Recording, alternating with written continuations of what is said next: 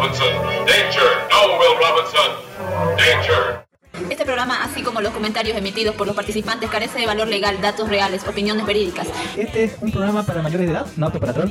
Si sufre de corazón, le da ataque de histeria, no le gustan las malas palabras, le gusta criticar y trolear en Dark Souls, niños rata, tiene algún prejuicio contra los otakus y lo demás, le gusta criticar. Este programa no es para usted. La producción no se hace responsable por traumas, cáncer del oído, embarazos no deseados, pequeñas fatigas y diarrea. No es para gente que dice, es para infancia. Yo entendí Evangelion. No entendí nada. No entendió nada, tío. Es como una nueva. Así que, ¿dónde dice cerrar? Eliminar amigos. No se olviden bloquearnos por WhatsApp y Facebook. Por favor. Toda denuncia o reclamo puede presentarla en las oficinas ubicadas en Villa Valverga. Súbeme la condena. Arigatou gozaimashita.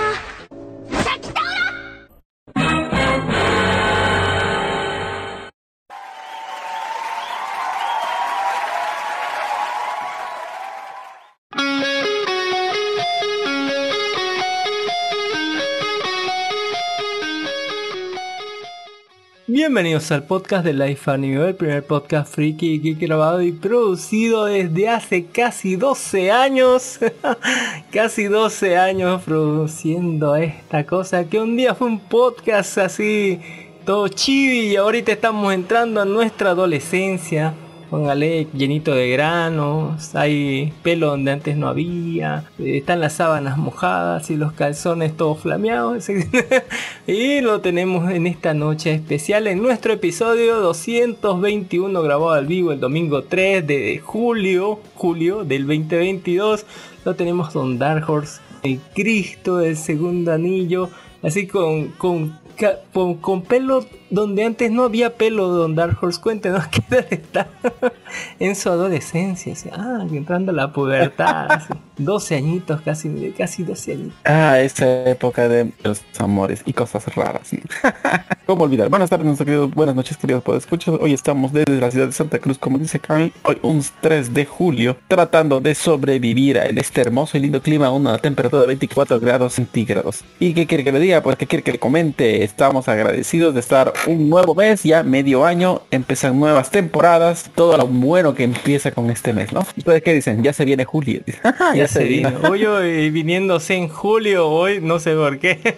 He estado en Jimiz desde Cochabamba. ¿Qué nota que está ahorita con acné así en la carita, así disfrutando su nueva pubertad? Así. Cuéntenos, don Jimiz, ¿cómo va? Buenas noches. ¿Cómo va, don Cami? Buenas noches, y a todos por escuchas también. Buenas noches. La verdad, yo, aunque he debido tener pubertad, no me acuerdo de ella. O sea, que en vano iba a decir, se siente así, se siente esa de verdad. ¿Qué le parece esa imagen, don Dark?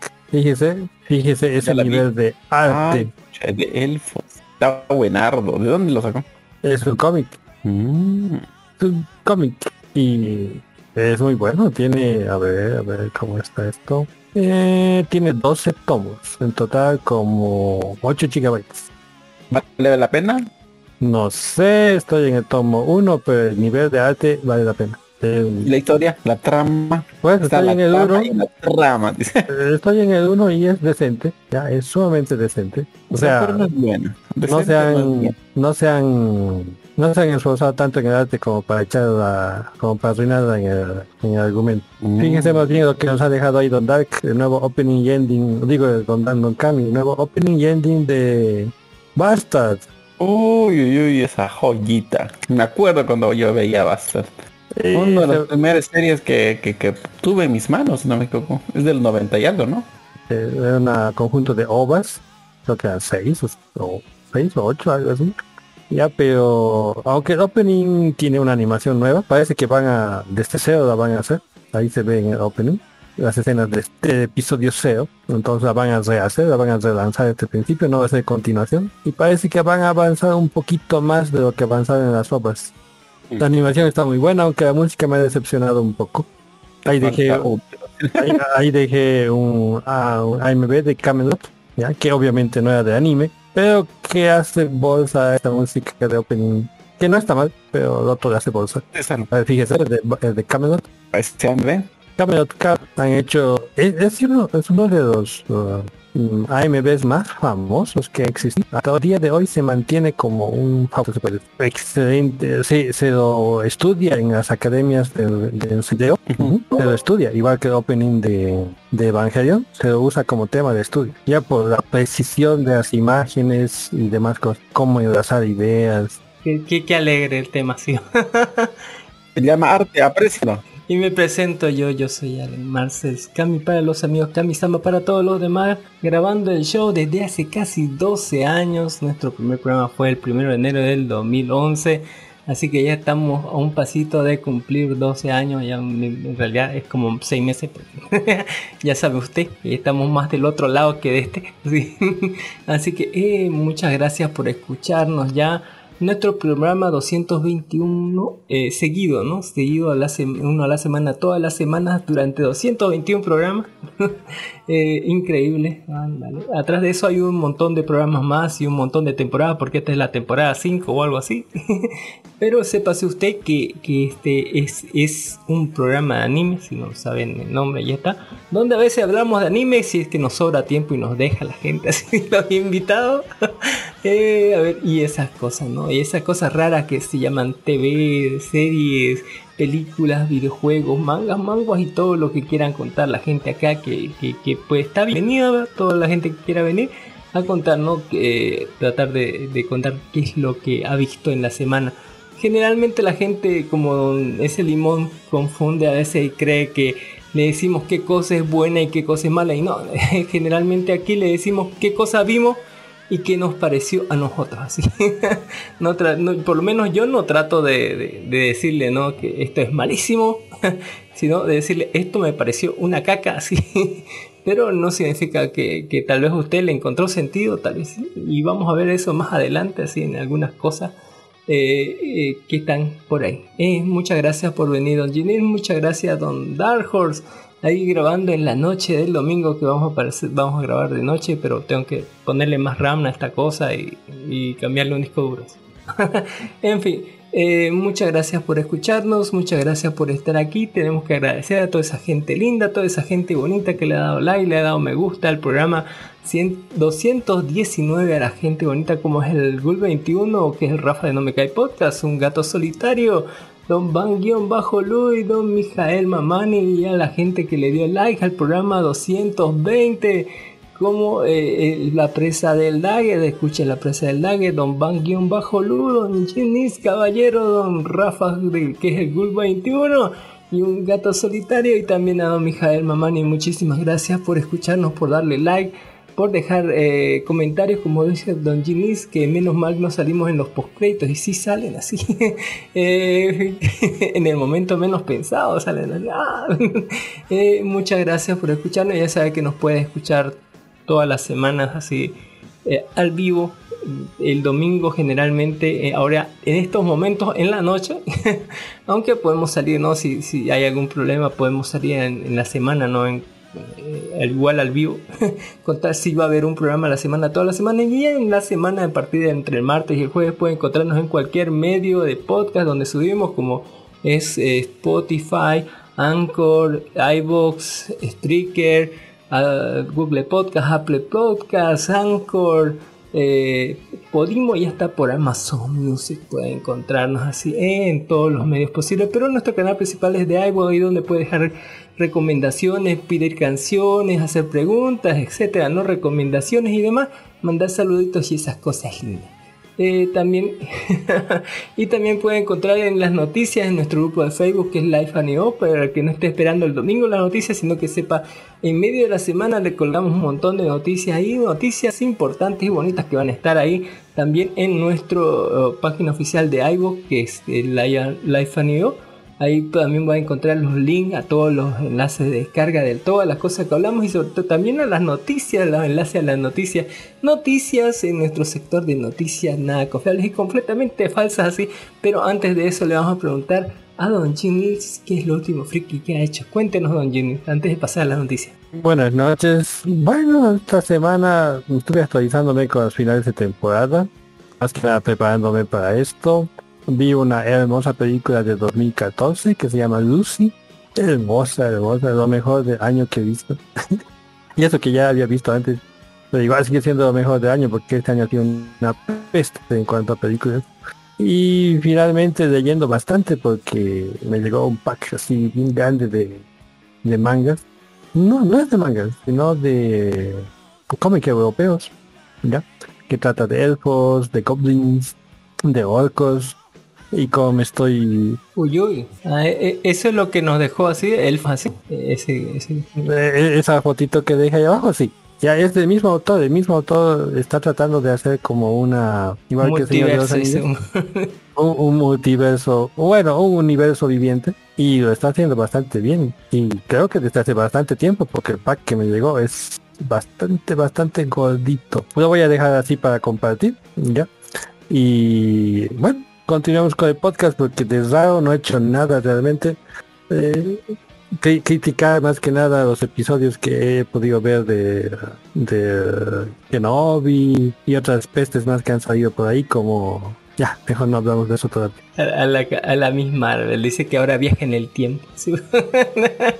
No le sabía ese poder así. Me vi el Multiversos Madness de Doctor Extraños, que se llama Doctor Raro Extraño. Me he decepcionado totalmente. Dije, ay, por favor. Pero bueno, eso también hablaremos después. Lo de multiverso tiene dos grandes mentiras. Estaba mejor en todas partes al mismo tiempo y en todo lugar. Así como, don Dark Horse, cuéntenos qué es lo último friki que ha hecho. Hable, no. La gente quiere saber de su vida. Cuéntame tu vida. De buscar trabajo en el sector de computadoras y todo. Porque tengo pequeños gustos que son un poco caros, ¿no? Y bueno, que le diga, aparte de eso, hemos estado viendo ya los, como dice don señor Jimiz, finales de temporada. Yo la sentí esta última semana un poco vacía, porque ya no había series para mirar. Ya había terminado Kaguya, Otome Wasekai, Spy X Family, de la Calaquita, y sentí que había un vacío en mi vida, ¿no? Entonces ya hemos llegado esta semana. Han aparecido ya las últimas nuevas temporadas. Estaba tratando de recordar Utawareru Mono, que esa cosa lo vi hace tiempo, desde el 2015, ya van como 6-7 años y no recordaba qué pasaba. Ya, pero me estoy volviendo a poner el día, viendo las nuevas series que van a salir, estoy todo emocionado. Pero esa es la única, y esta, una que sí me ha gustado es esta RWQ, no sé qué cosa. Su animación está interesante, no sé si lo habrán visto, RWBI creo que se llama. Tenkyoku. Ah, sí, de eso hablamos la semana pasada, si no se acuerdan. La de RWBY. Sí, la de Rosteady, que ahora está remasterizada al japonés, digo. Bien. Y en la semana les contaré que hemos visto un montón de cosas, se ha estrenado un montón de cosas y estamos esperando un montón de cosas más. Hoy día ya se sentía no triste ya sin Otome Wasekai y sin la healer, la loca esa que decía que era healer, pero yo creía que era, no sé, la invocadora de Satán, andar con esa elfa oscura, póngale. ¿Cómo pudo soportar esa serie? Yo traté de soportarla, no podía. Es un carácter más así. Póngale, ya se sentía medio extraño que no esté así, sentía, ¿no? Ese síndrome de drogas, cuando te faltan las drogas, así, pero no hay tiempo para no hay tiempo para llorar, porque inmediatamente desde el sábado ya empezaron a llover los estrenos y llovieron a montón el sábado, un montón de estrenos, y hoy día igual saquieron un montón de estrenos, hay un montón de cosas más. También se estrenó en la semana, se estrenó el final de Stranger Things 4, se estrenó también la serie de Bike Max, se estrenó los Minions, se estrenó otra cosa más, Boles and Bugs. La próxima semana, esta semana, o sea que viene, ya está Top Lord and Thunder, ya de aquí a 3 días. Mañana igual ya también salió el volumen 15 de Overlord, ya lo están traduciendo, ya va la mitad del prólogo traducido. Mañana, si tenemos suerte, dijo el que traduce, que ya va a sacar la última parte del prólogo, y tal vez tengamos el capítulo 1, tal vez una parte por lo menos traducida más de la novela 15, que está bien perrona. Así que no va a pasar nada, pero la info que te mandan ahí, cabroncísima, es lo que te manda volumen 15. Y recordemos que de aquí a menos de un mes sale el volumen 16. Y en las semanas va a estrenarse, esta semana creo que el martes va a estrenarse es Classroom Elite, luego al siguiente día Madinavis y al siguiente día Overlord. Así que estamos... Y del siguiente día va a dar Top Love and Thunder y luego no sé cuánta cosa más. El final de The Voice. Así va a estar llena la agenda de julio para que no se aburra a nadie. ¿Sí? Por si acaso, los rumores sobre la película de Thor dicen que es la película más gay que ha creado Disney. Más garchas, se pongan. Sí, eso. Mire, yo la amo. Y yo voy a ir al cine. Ya tengo mi entrada para el cine. Así me importa un carajo lo que diga la gente. Y yo lo voy a amar. Sí. No importa que sea ridícula, me voy a irme allí a reír un rato, ¿sabes? Porque... Sabíamos. Porque amo la franquicia de Thor, de todas, así póngale de todas. Yo sé que es la mejor, la del Capitán América, pero yo me identifico con Thor, así que póngale porque son cosas de dioses, don Jimiz. En fin, muchísimas cosas más, un montón de estrenos, un montón de noticias. Una noticia hoy día que yo no me enteré, que lo tenemos aquí en el sector de noticias, que vamos a tocar de último, que me ha alegrado el corazón, don Dark Horse. Pero comencemos por el principio, ¿no? Vamos a hablar de la segunda temporada de Mushoku no Tensei. RWBY muestra su primer adelanto, segunda temporada de Mushoku no Tensei, de don Dark Horse. Así ya está ahí. Ahí se viene ya, creo que va a ser uno de los arcos aburridos, tal vez lleguen, ¿no?, a la escuelita de magia, tal vez, ojalá, no creo que avance más de ahí. También, como dijo don Jimiz, nos dejó ahí el manga de Solo Leveling, anuncia su adaptación anime, ahora sí de verdad ya se viene. El anime de School Days celebra su 15º aniversario. Hace 15 años que esa cabeza de Makoto rodó. Aparte de meterla por donde no debía, decir rodó. También tenemos que Megumi protagoniza el primer vistazo al anime de Konosuba. An explosion on this wonderful world. Una explosión en el mundo maravilloso, póngale. Konosubarashi Sekai ni Bokinwo. Así póngale, está Megumi así como protagonista.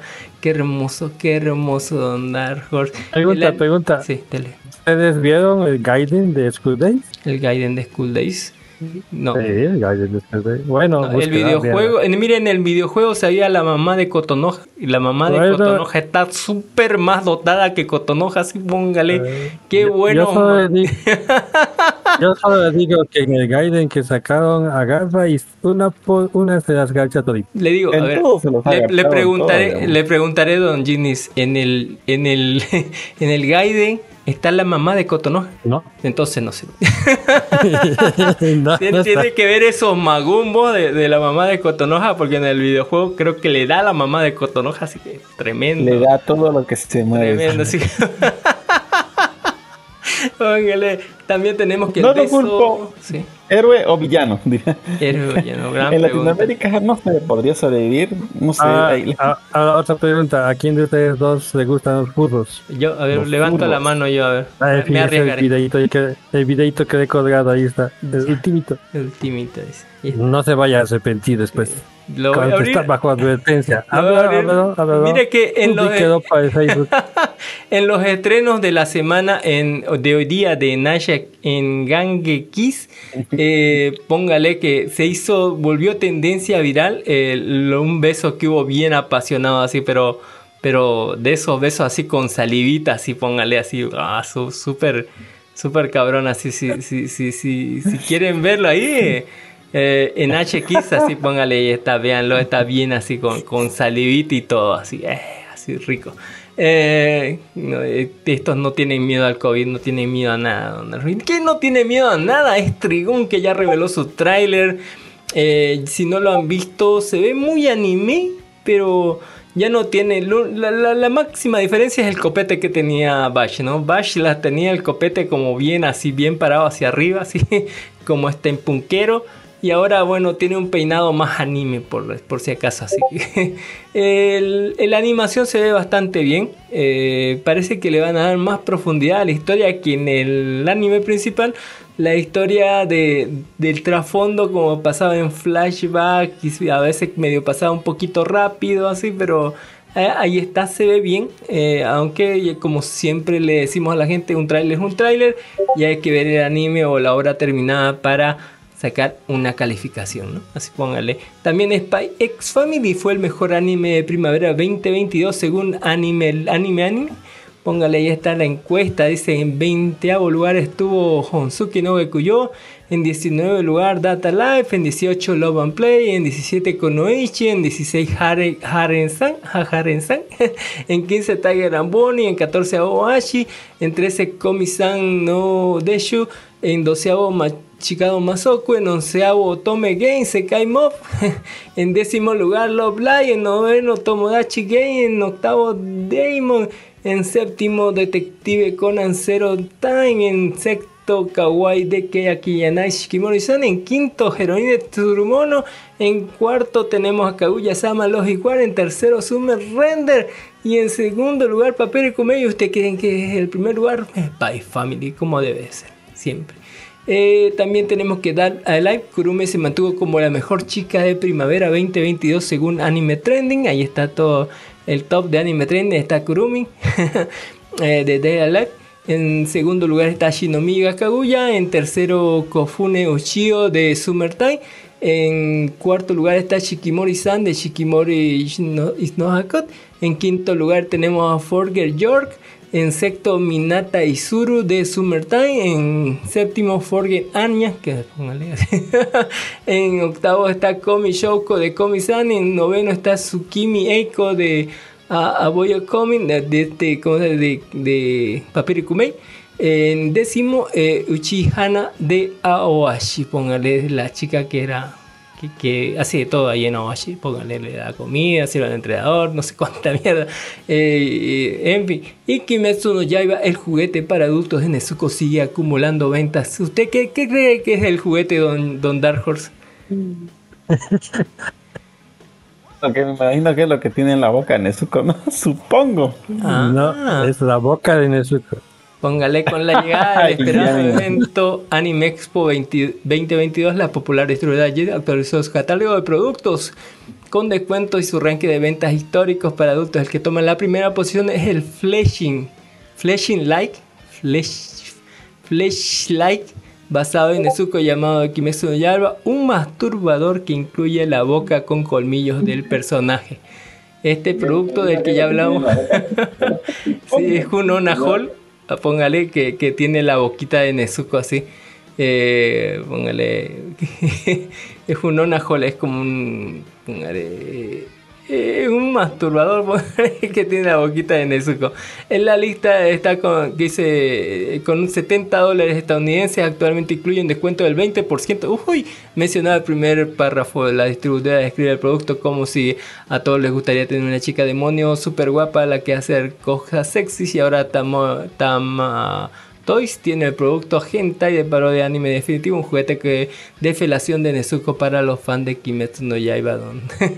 No hay una foto del producto así, póngale, porque creo que lo fundarían a la gente, no sé por qué grave así, en fin. Deme todos. Pero límpialo antes, po. Desinféctelo. Póngale alcohol, no sé, en fin. Eso no es legal, ¿eh? No lo creo, no, depende de qué país, don Darkhold, pero Sonobis quedó, Marin te despierta con una aplicación de alarma. Yo quiero que me despierte Marin, pero no así gritándome, no así, ¡Coyocura! Así póngale, no sé. Ahí está, una aplicación de smartphone donde te despierta, ¿no? la pelota esta. También recomiendan que los menores miren Oreimo acompañado de sus padres. Yo les recomendaría no mirarlo, ni si acompañado, ni solo, ni nada así, porque esta porquería así, es una de esas cosas horribles. Qué mal final, qué horrible final, pero el desarrollo de la loca de la hermana es lo que me jode, porque podía hacer cualquier cosa la loca, es modelo, actriz, es otaku, podía hacer, tenía su propio anime, hacía su propio manga, no sé cuánta mierda más, o sea, es como el que el autor la puso ahí como una diosa que hace todo, digamos, y todo le sale bien, ¿no? Y hay que vivir por su capricho de la loca, ¿no? Y es verdad que es una pelotudez, así. Es lo que no es pelotudez. Es la próxima película de Slam Dunk. ¿Usted esperaba la próxima película de Slam Dunk con Jimiz? La verdad no, he leído todo el manga, sé que no van a ganar una vez más. Creo que no tiene final, no, esta hueá así. Pero esperamos que haya un nuevo final, o no sé, o un final de una vez definitivo. Varias cadenas de cine en Japón publicaron una serie de fotografías buscando nuevos carteles publicitarios para la próxima película basada en el manga escrito y dibujado por Kaguya Sama y Slam Dunk. Estos nuevos carteles confirman que la película se titulará The Fear Slam Dunk y que su estreno está programado para un próximo 3 de diciembre en los cines de Japón. Un nuevo video promocional programado para el 7 de julio en YouTube. Ahí está, carteles promocionales en Japón. Lo maman Slam Dunk, así, pero lo maman mal, así. Póngale. Y mucha gente que tiene muy buen gusto, así de los antiguos, le re mama Slam Dunk. ¿Por qué no? Es una gran historia, así.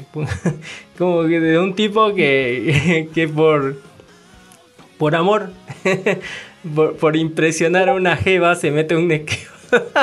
Póngale, aguante Hanamichi Sakuragi posta. Hablando de gente así, Shumatsu no Valkyrie revela avance de su segunda temporada. No sé, ahí está Jack el Destripador, no tengo idea, así.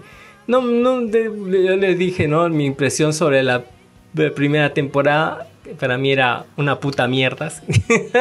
No tenía puto sentido, pero Don Jinish le mamaba. Así, así que, así. También Jojo Bizarre Adventure Stone Ocean revela un nuevo avance para su segunda parte. Va a salir en septiembre, ¿no? ¿Qué? Aunque dice, el estreno está programado para el 1 de septiembre a nivel global en Netflix, mientras que la emisión comenzará el 7 de octubre en Japón. O sea, agosto, septiembre, octubre. Bueno, septiembre y un mes después en Japón, ¿no? No sé por qué. De tarde lo van a recibir los japoneses. Hay venganza, ¿no? Así que lo podemos espolear. Aseguran que Lechi está desapareciendo de la Weki Shonen Jump. Esto por las cosas, ¿no? Por las nuevas políticas que tienen ellos en la Weki Shonen Jump. Todavía no es lo de esos viejos tiempos donde podíamos ver cosas hechas ahí. Qué mal, pero yo creo que va a volver en algún punto. La gente va a reflexionar y va a volver el echi, así como debe venir, con fuerza. Alguien quitó un héroe, póngale, quitó todas las interrupciones del beso de Kaguya-sama, Lois War, así, póngale, un héroe. Don Dark Horse interrumpieron mucho el beso, sí. Interrumpieron mucho el beso. ¿Héroe o villano? Interrumpieron mucho el beso del besoso. Sí. La edición recorta las interrupciones que se hicieron en la escena, puesto a que así no ocurría realmente en el manga original. En la historia original, el beso ocurre de forma continua en el capítulo 136, mientras que todas las subtramas de Chika Fujiwara, Mino Inu, Yui Kiyomi, Maki Show se desarrolla en el capítulo 137 para completar el arco y cerrar el arco del festival escolar. Lo que la adaptación al anime hizo fue mezclar ambos capítulos, interrumpiendo la escena del beso en múltiples ocasiones para mostrar qué estaba pasando, mientras tanto con los demás personajes. No, qué mal que se interrumpe el besito allí. No me interrumpa mi besito. Y Overlord ya revela el avance para su cuarta temporada. En esta semana se estrena el primer capítulo, va a estar genial, así. Más o menos por los avances creo que va a adaptar lo que es el primer capítulo del... volumen 10, que es el soberano de las conspiraciones. Yo creo que en el capítulo 3 o 4 ya va a pelear contra el Lord Marcial ahí en la arena. Y ahí ese momento quiero ver lo del rubio, del emperador, así con la cara que se queda así, bota, ese va a morirse. Y la noticia que me alegró el día, póngale, que me puso así de buenísimo humor, es que Trigger anuncia un nuevo anime para Panting y Stocking with Garbeter.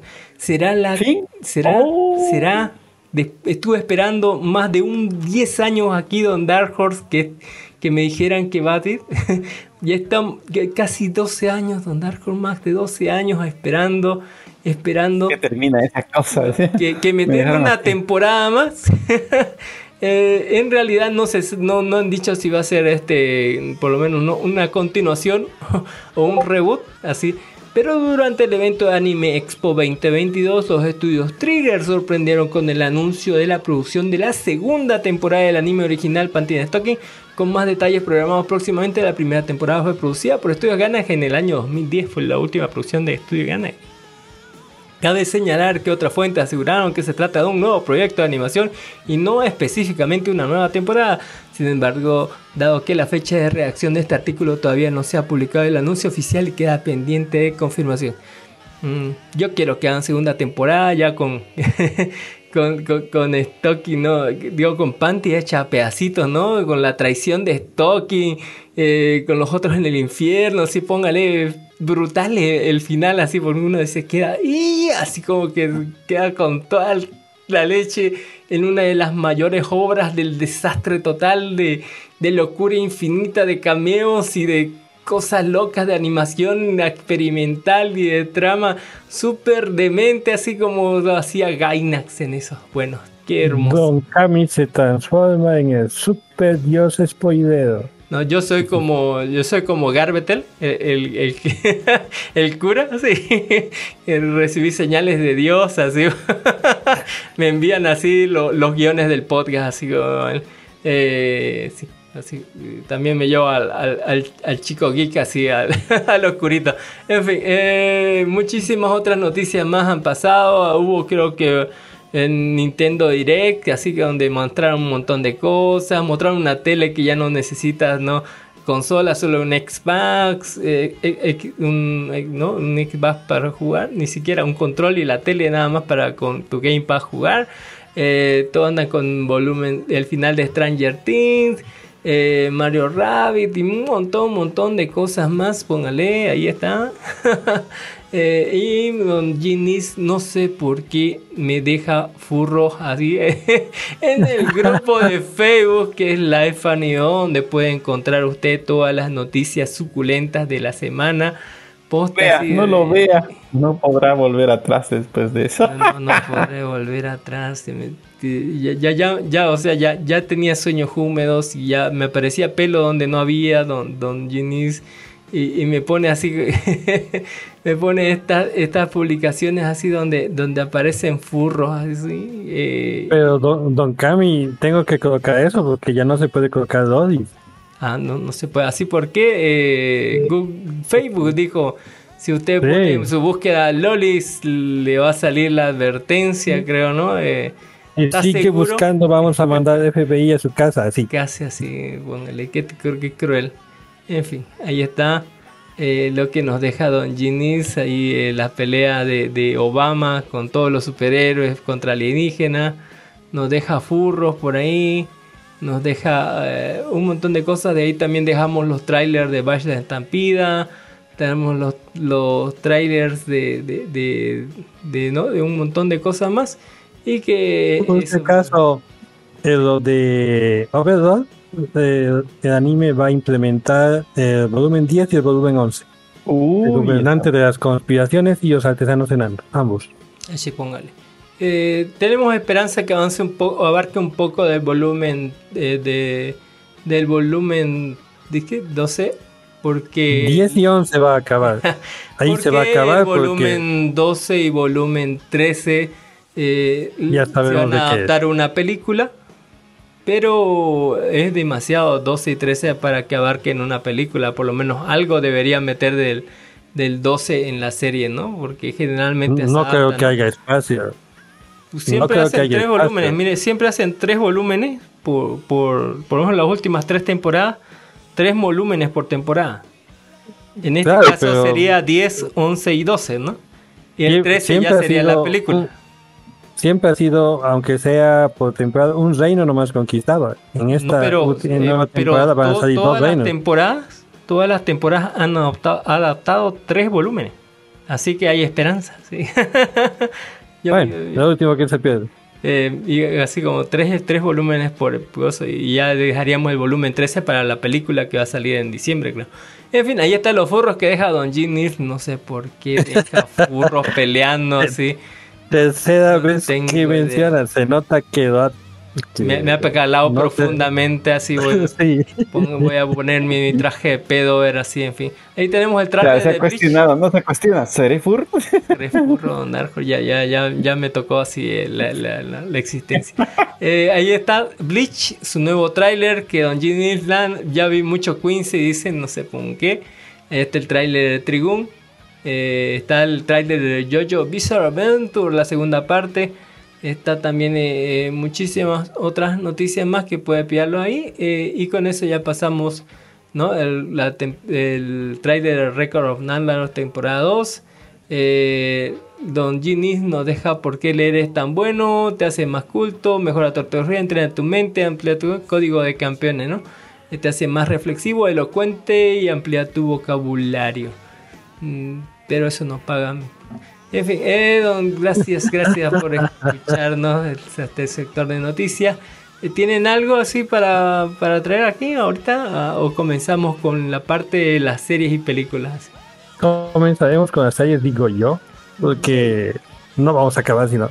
No acabamos nunca. Mire, me puse a ver una película horrible, malísima, así, que es Dinosaur World, se llamaba así, del 2020, ni siquiera es del 2022. Una película malísima, así con efectos del 96, así de dinosaurios. Que dice que los mejores jugadores del mundo se han reunido para hacer las ratas de laboratorio, póngale. Ahí está. De Russell en un nuevo juego, cualquier cosa podría pasar.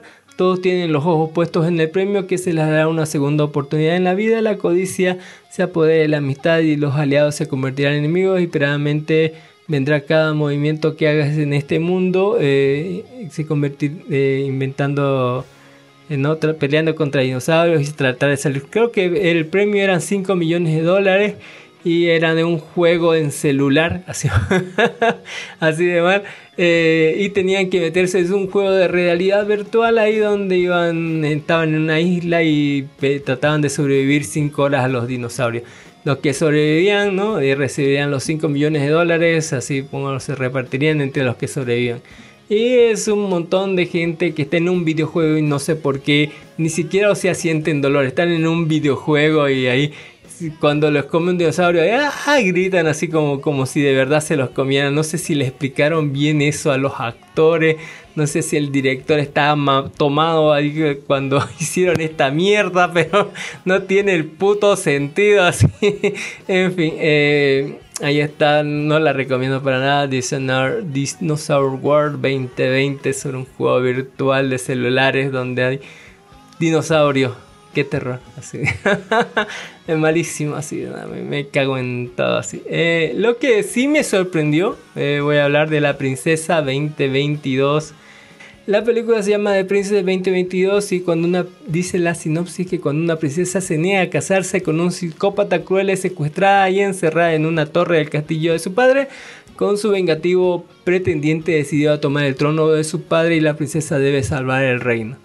Esta cosa es de Estados Unidos, la pueden ver por Hulu. Y bueno, ¿qué podemos decir? Aunque se nota un poco que la producción no es gran cosa, está muy bien realizado. Lo que más te sorprende es la premisa es que para nada es una princesa, una damisela en peligro, una DP, no Don Dark Horse, sí. Una dama está en peligro. Sí. Damisela en peligro. No, pero esta loca no. Esta loca encerrada la ves primeramente en la torre más alta, ¿no? Póngale. Y la loca es, póngale, no le va a temblar la mano a matar gente, a asesinar, a acuchillar, a ponerle. No, póngale, es cruel, es realmente. Sí, este hombre es realmente. Es un John McClane, así de duro de matar, pero en la era medieval en un castillo, ¿no? Y la loca sabe Kung Fu del carajo. Le enseñó una maestra Kung Fu a saber Kung Fu y ya sabe Kung Fu y va a patear culos así, pero vos decís se va a enfrentar a hombres más grandes que ella, a todos estos del medioevo que eran ¿no? A otros ninjas, a a gente así como que David el Bárbaro, así como que bárbaros, y a otros con armaduras completas como que salidas de Berserk, póngale, y un montón así de cosas. La loca no va a ser infalible, no es una Merisu, no todo le va a salir bien, va a recibir piñazo pero duro y fuerte, y se va a notar y le va a doler, y lo vas a ver vos esas consecuencias de esas cosas. La loca va a pelear duro y va a tener que darse, ¿no?, ideas más inteligentes, no solamente usar la fuerza, ¿no?, ni la rudeza. Va a tener que ser astuta, va a estar rodeada por mucha gente así, porque la viene a buscar en una torre un montón, pero montón de gente, y no le va a temblar la mano a la loca para cortar cuellos, atravesar cabezas, romper, quemar directamente a alguien y arrojarlo por un precipicio más de una vez. Póngale, y muchas otras cosas más. Es directamente duro de matar así con una princesa así que sabe Kung Fu.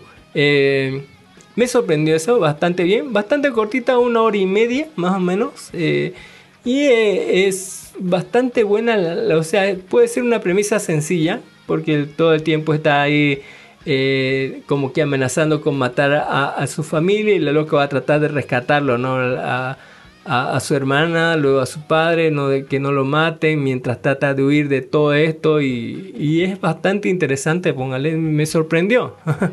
No es la gran cosa, pero está muy bien hecho. Y ves cómo la loca se sacrifica, le duele, está toda demacrada, póngale, no, por estas cosas del machismo contra el patriarcado opresor, póngale así, pero duro. Eso.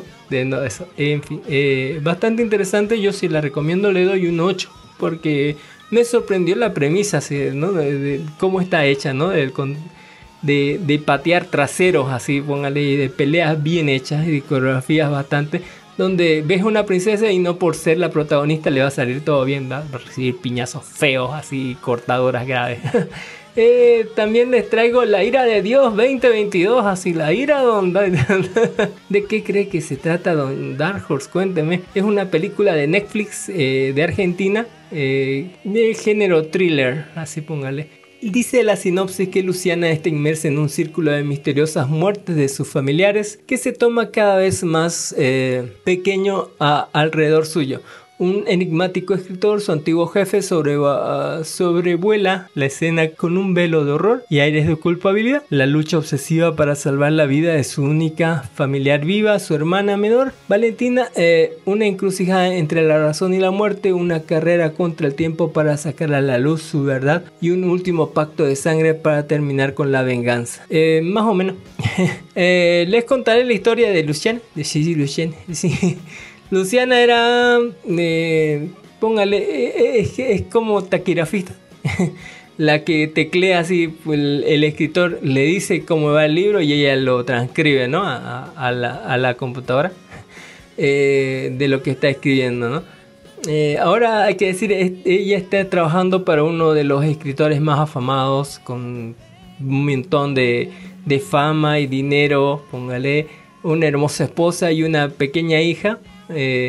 Y Luciana, sí, póngale, también está trabajando aparte con otro escritor que parece que la contrató solamente porque estaba ese escritor como medio obsesionado con ese otro escritor famoso, porque el otro escritor como que no tiene mucha fama, pero le enviaba muchos de sus historias a él para que él la viera y tal vez le interesara. Pero él siempre lo menospreciaba, digamos, ¿no? Y al final terminó contratándola a ella, tal vez solamente porque era escribía para el otro también, digamos, ¿no?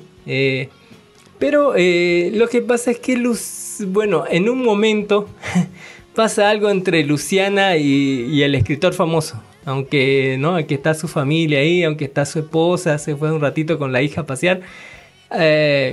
Yo digo, porque él se acercó por detrás así, y le miraba los pechos así, póngale, por debajo de su vestido. Él como que se acercó por detrás dictándole, ¿no? Y luego como que ella volteó y ella, yo creo que lo besó, pero él se acercó para besarla, ¿no? A lo cual ella dice no, no, no, y Flash se va y dice ya no quiero trabajar más aquí, y viene allá y dice quiero ya no trabajar ahí, quiero que me paguen todo lo que me deben, y dice parte de eso le contó a su mamá, y bueno, le dijo pues eso equivale a una demanda de acoso sexual y la cosa loca, y con tal le mandan una demanda al tipo, y el tipo, bueno, algo sucede le voy a decir, algo sucede con esa demanda, pero el tipo como que le decide firmar el cheque y todo a ella, y tranquilo, digamos, así tiene plata de sobra, sí. Pero tal vez el problema no sea el dinero, porque lo que provocó esa demanda fue algo muy duro y cruel. Provocó que su esposa matara a su hija y se suicidara de una manera horrible. Y el tipo así como que queda dolorido, ¿no? Hay que hablar, ¿no?, sobre... muchas de estas partes que te presentan, ¿no?, en la película sobre ¿no?, ojo por ojo, diente por diente, la ley de Italión, que no significa, o sea, que algo por algo, no te explican ahí bien claro, ¿no?, sobre si alguien mata a la familia de uno y el otro, como que cuál es su castigo, digamos, matar a toda su otra familia, aunque sean más gente.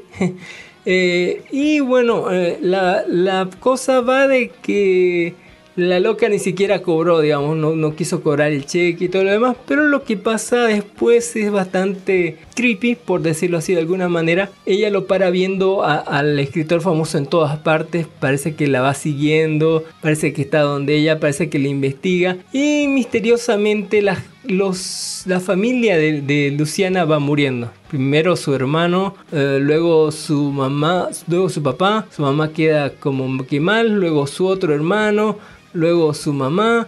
Y todas muertes muy misteriosas, y donde parece estar siempre involucrado el otro, ¿no? Por claro, la policía le vale un huevo, dice que ella está loca, que no hay pruebas. El otro que es un escritor famoso, que aparte no se le puede estar molestando porque perdió a su mujer y perdió a su hija. Y no le creen nada a la loca, y la loca actúa como loca y no tiene pruebas ni nada. Y se van muriendo todos uno a uno sus familiares hasta que queda solamente su hermana, ¿no? Y eso nos devuelve al principio de la película, donde ella pide hablar a solas con él en una terraza, en una fiesta donde hay harta gente, y alguien cae, ¿no?, de arriba hasta abajo, sin paracaídas ni protección ni nada. Y bueno, ¿qué les puedo decir de la película? Suspenso, pero a todo dar, así. Y aunque digas el tipo lo hizo, se nota que lo hizo, no vamos a conseguir pruebas. No va a haber testigo, no va a haber nada, o sea, el tipo como que manda a otra gente o insinúa a otra gente, utiliza esos poderes mágicos que vienen en Monster, así, donde le puedes hacer pensar a alguien, ¿no?, que otra persona está saliendo con su mujer para que ese delincuente lo mate, o cosas así, ¿no?, o echar veneno a algunos hongos, o dejar unos hongos por ahí que sean venenosos, etcétera, ¿no? Yo diría, así que lo de ira de Dios está un poquito de más. Dios no interviene acá. Son puras cosas de hombres, ¿no? Cosas de personas. En un momento le preguntan al escritor, ¿no? Le pregunta, porque todo está analizado, casi todo está analizado desde el punto de vista de ese otro escritor, al cual va Luciana a pedirle ayuda para que documente, para que saque cosas, ¿no?, de este, trate de demostrar que este es un asesino, pero el otro pues no tiene pruebas, no hay nada, así que lo incumbe. Al cual el otro se jacta, ¿no? Todavía dice, no pueden probarme nada, no dicen nada. Y él en un momento le pregunta, ¿no?, ¿usted lo planeó todo o es cosa de azar? Y el otro dice, solamente un poco de ambas, dice. O sea, no estés clara la película sobre en realidad qué parte hizo él o qué no, pero se nota al tacho que es el que ha provocado todo esto. Lo que más critico es el mensaje de la película. Yo creo que está en debe estar, ¿no?, de una novela, de adaptación de una novela de Guillermo Martínez con Ale Argentina. Pero, o sea, el mensaje de la película es que podemos tomar así, ¿no?, el nombre de Dios para hacer nuestra propia justicia, así es, póngale, y todo nos va a salir bien, y aunque sean los malos, o sea, podemos hacer justicia por mano propia, sin deberle nada a nadie, y tener nuestro final feliz. Y los malos pueden ganar, y la cosa puede ser re oscura, póngale, y ves que, o sea, en realidad, podés salirte con la tuya en todo lo malo que hay, ¿no? Haciendo cosas malas y tomando la vida. Aunque en realidad yo creo que está mal planteada esta historia, este demente criminal. Porque él la besó a ella, ¿no? Él fue el culpable. Él no es que ella... Porque la culpa a todo el mundo... Ya está el patriarcado opresor. La culpa todo el tiempo, ¿no?, de que ella fue la que lo instigó, ella lo sedujo. Pero él la besó. O sea que él se agarra de que, ¿no?, de que ella es la culpable, pero él es el primero en culpar, porque si vamos a culpar a alguien hay que culpar a todos los que tienen que ser culpables, ¿no? Y en primer lugar debería estar él, pero no se ve como culpable. El loco la culpa ella de todo y va a matar ahí a la gente que más quiere, ¿no?, para obtener algo, retribución, ¿no? Algo que él quiere. Y es una historia muy oscura, muy negra, con un mal final, con un final muy, póngale, que te deja un mal sabor de boca.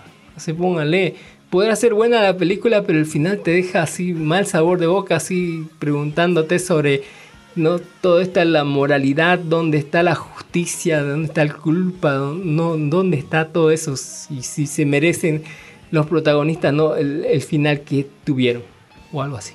Gran, muy buena película, muy mal final, muy terrible mensaje, así, muy terrible. Hablando de mensajes, así, vamos a hablar de Un Juego Entre Amigos 2022, película de Estados Unidos, comedia terror.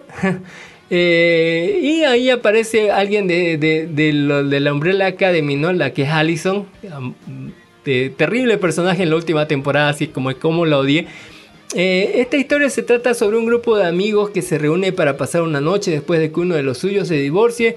Como ha pasado casi una década desde que tanto juntos, cada vez más nostálgicos, deciden jugar un juego de beber, pero este no es un juego ordinario.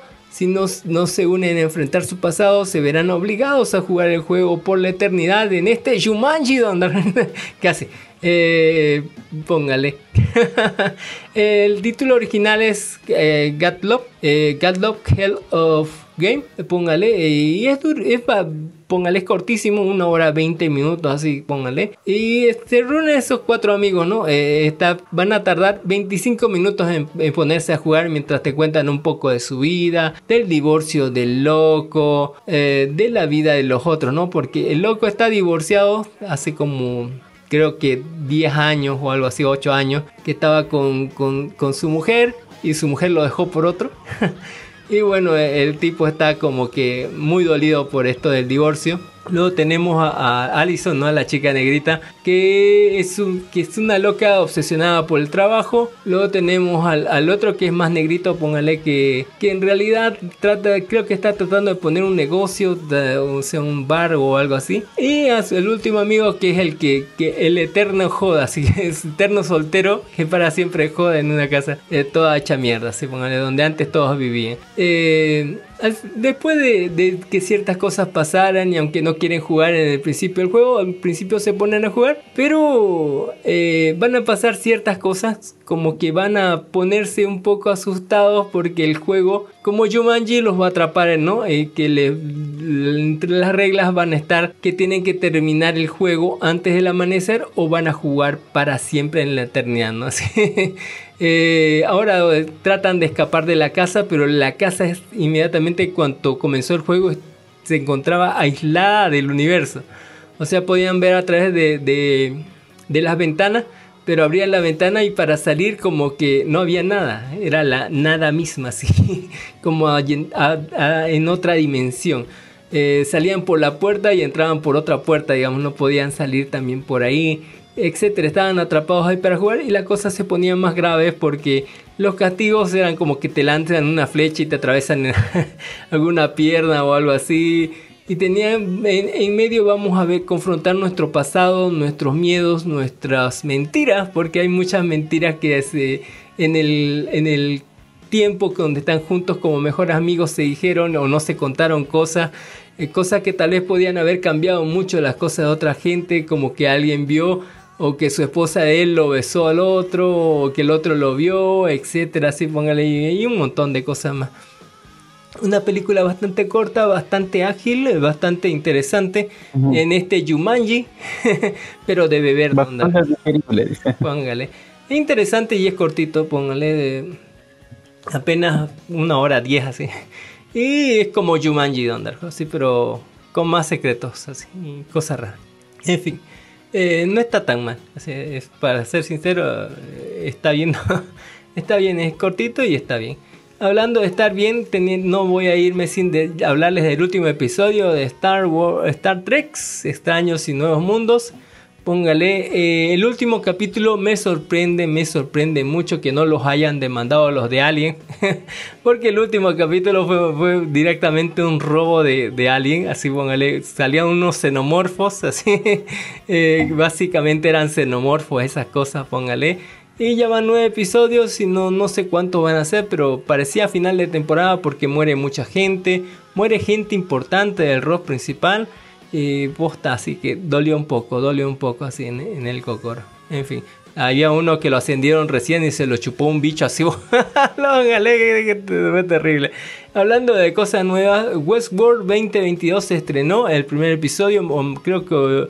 hoy día en la noche o mañana, creo, en la mañana ya sale, ¿no? Hoy día creo que ya está saliendo el episodio 2 de la 4ª temporada, que van a ser 8 nomás, de Westworld 4ª temporada, póngale. En esta 4ª temporada han pasado 10 años, creo, no, ¿cuántos? 6 años, algo por ahí, desde la última iteración que tuvimos, así que desde la 3ª temporada. Mucha gente estaba como recluida en la nada misma, así como ocultado por Better Call Saul, así. Pero como que los mandaron a recoger o están, ¿cómo se llama? Los buscaron para asesinarlos y eso han hecho que vuelvan a estar en camino y ahora piensan, ¿no? Como eliminar a quienes los intentaron eliminar a ellos. Hay muchas cosas nuevas, están los personajes ahí, aparece una Dolores que parece haber olvidado todo lo del pasado, pero hay gente que está por ahí como para vigilarla, cuidarla o activar el protocolo, no sé cuántos. Sí. Igual, están muy buenas y ya llegaron a la 3ª temporada de Westworld, la 1ª y la 2ª son una gloria de serie. Y la 3ª está viendo más así como una periodo de transición y esta parece ser algo más interesante, ¿no? Después de que el mundo se fuera a la mierda, ¿sí? Por esa computadora que te decía el futuro en la 3ª temporada, póngale, se fue el carajo y todo el mundo se puso re loco. Por suerte pasó eso y mataron a todos los androides, así, pero todavía quedan Dolores y sus clones, así. Y tal vez nuevas cosas estén por venir. Hablando de nuevas cosas por venir, ya salieron los últimos 2 episodios de Stranger Things. Fue el viernes, creo que salió. O el jueves, algo por ahí. Ahí está, los últimos 2 episodios de la 4ª temporada de Stranger Things. El capítulo 7, ¿cuánto medía? 1 hora 40 minutos. El capítulo 8, 1 hora 20. Y el capítulo 9, 2 horas 15, 2 horas 20 más o menos. Así bastante larguitos, eran como 2 películas el capítulo 8 y 9. Y vemos el final, ¿no? de esta temporada, que en realidad nos deja como Umbrella Academy, ¿no? Un final que no es un final, porque en realidad en este final de temporada vemos ya como la pelea ya entre Eleven y número 1, todo lo que pasó con los niños, vemos muertes del Ross principal y vemos que otras personas del casting principal también la garpan mal, ¿sí? la pasan re mal, y cuando digo re mal no sabe Don Dark Horse hasta dónde se puede pasar re mal. Una pelea final chingoncísima, donde se va a necesitar toda la ayuda, todos van a ayudar, y vaya que se va a necesitar ayuda para ni siquiera para derrotar, para detener al malo del turno, que apenas lo van a herir, pero como Jason se va a desbantar y va a correr, ¿no? A recuperarse, solamente para darnos cuenta que en el final no ganamos. Así en el final, todo lo contrario, se abrió una brecha en todo el pueblo, donde murió mucha gente. Vemos que una grieta atravesó a alguien, y alguien así lo atravesó por el medio, así lo dejó todo cadavérico, en dos partes. Y que toda hacking, todo el pueblo, ahora es un portal enorme hacia el Upside Down, de que mide kilómetros, ¿no?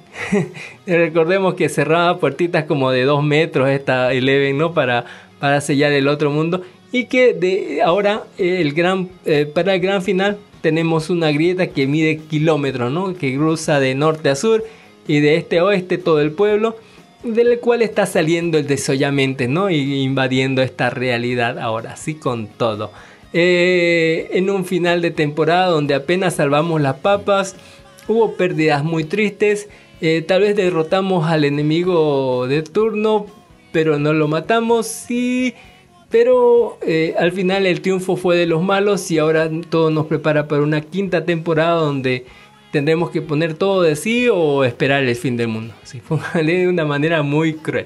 Excelente serie, muy buen final, aunque no es un final, es como Umbrella Academy, te deja así con muchas preguntas, así qué va a pasar y todo lo demás.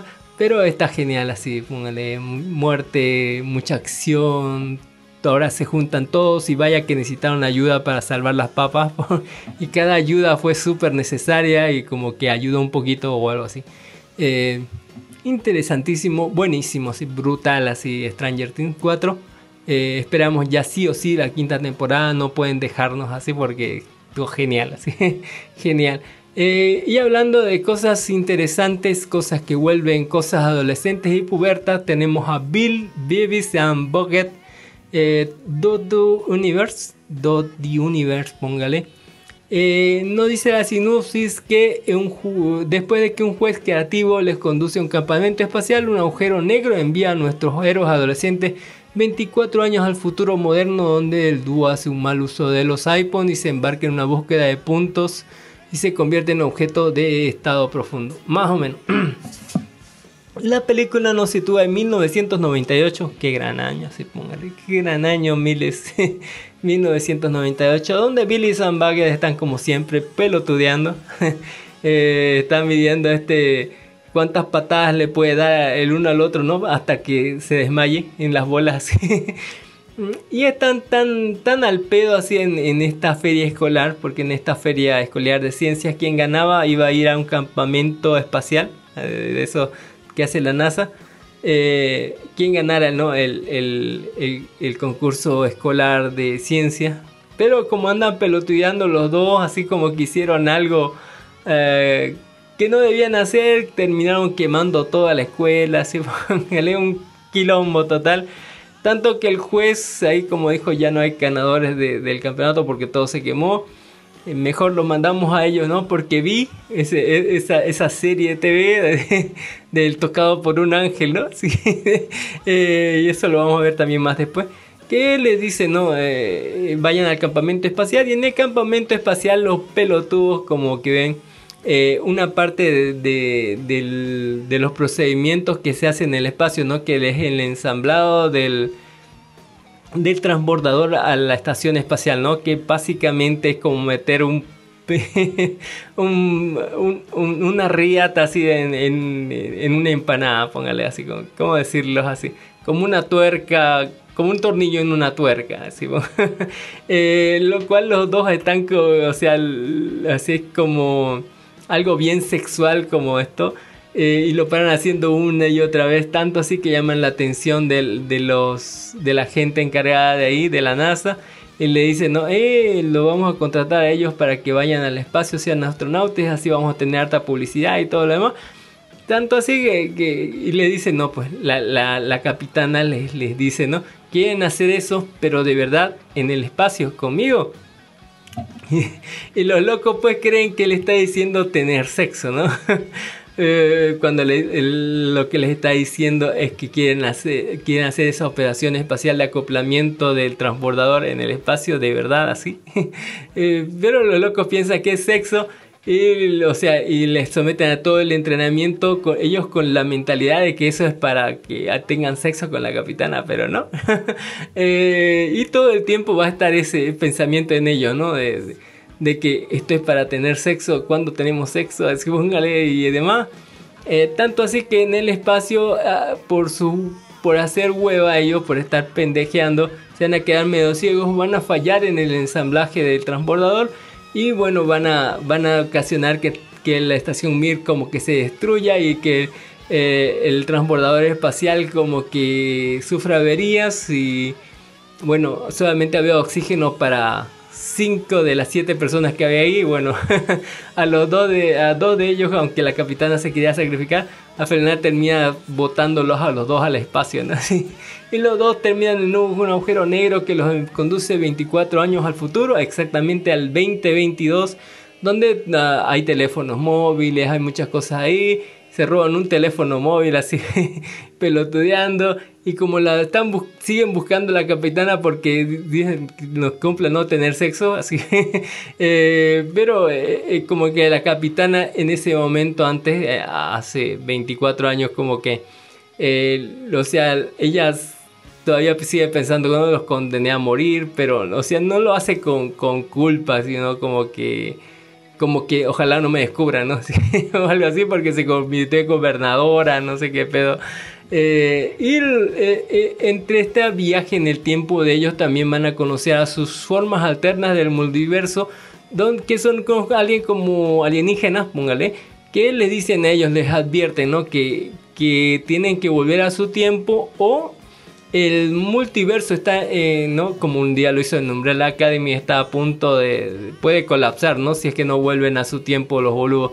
Pero los pelotudos están como no les vale pito y lo que quieren es cogerse a la capitana porque ya se los prometió.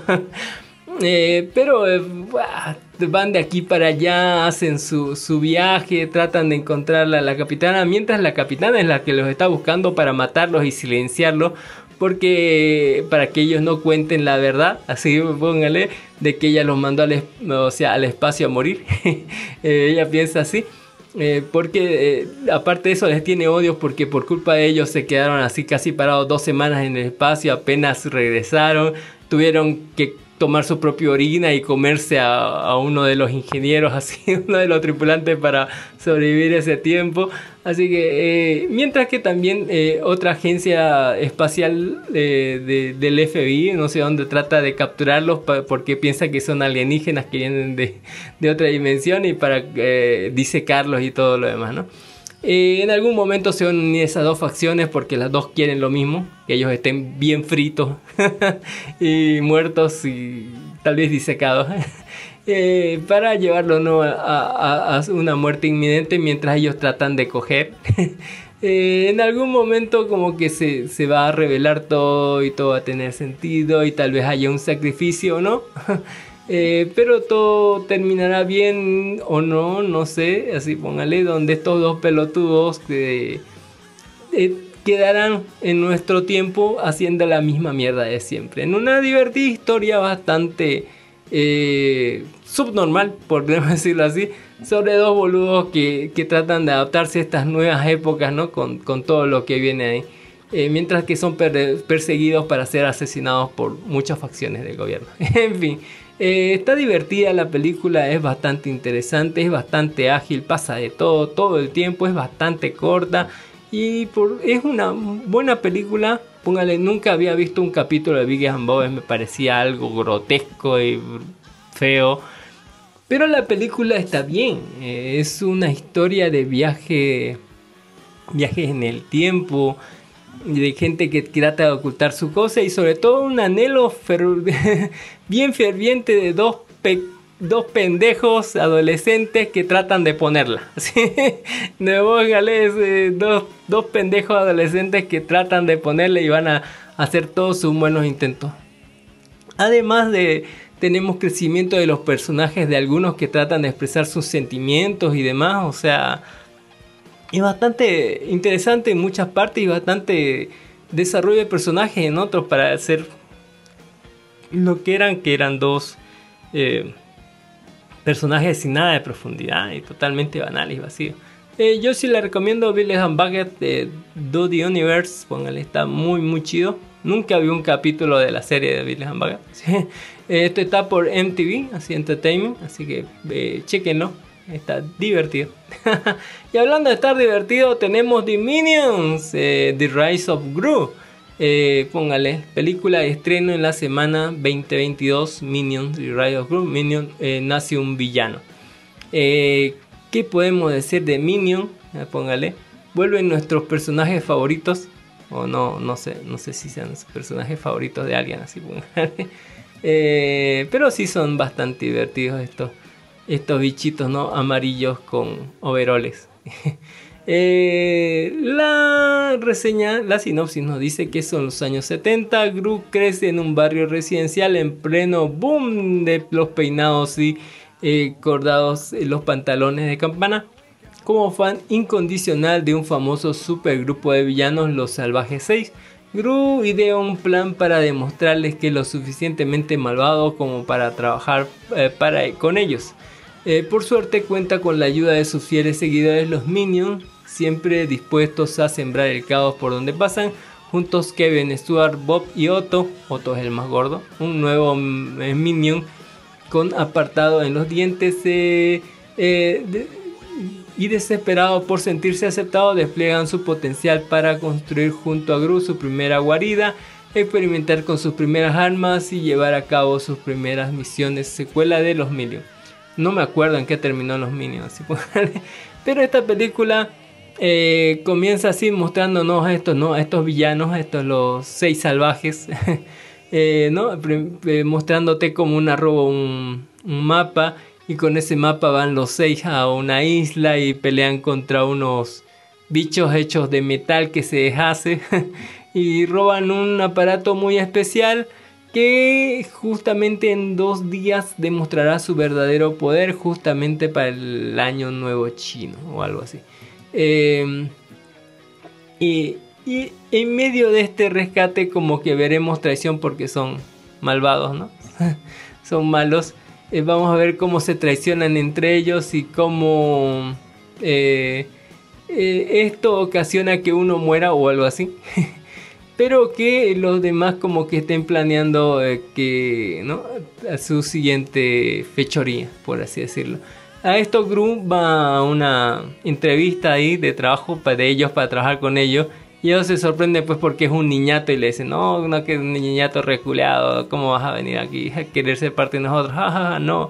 Y bueno, ellos lo van a humillar y él no se le va a ocurrir mejor idea que robar el medallón que tenían ellos, ¿no?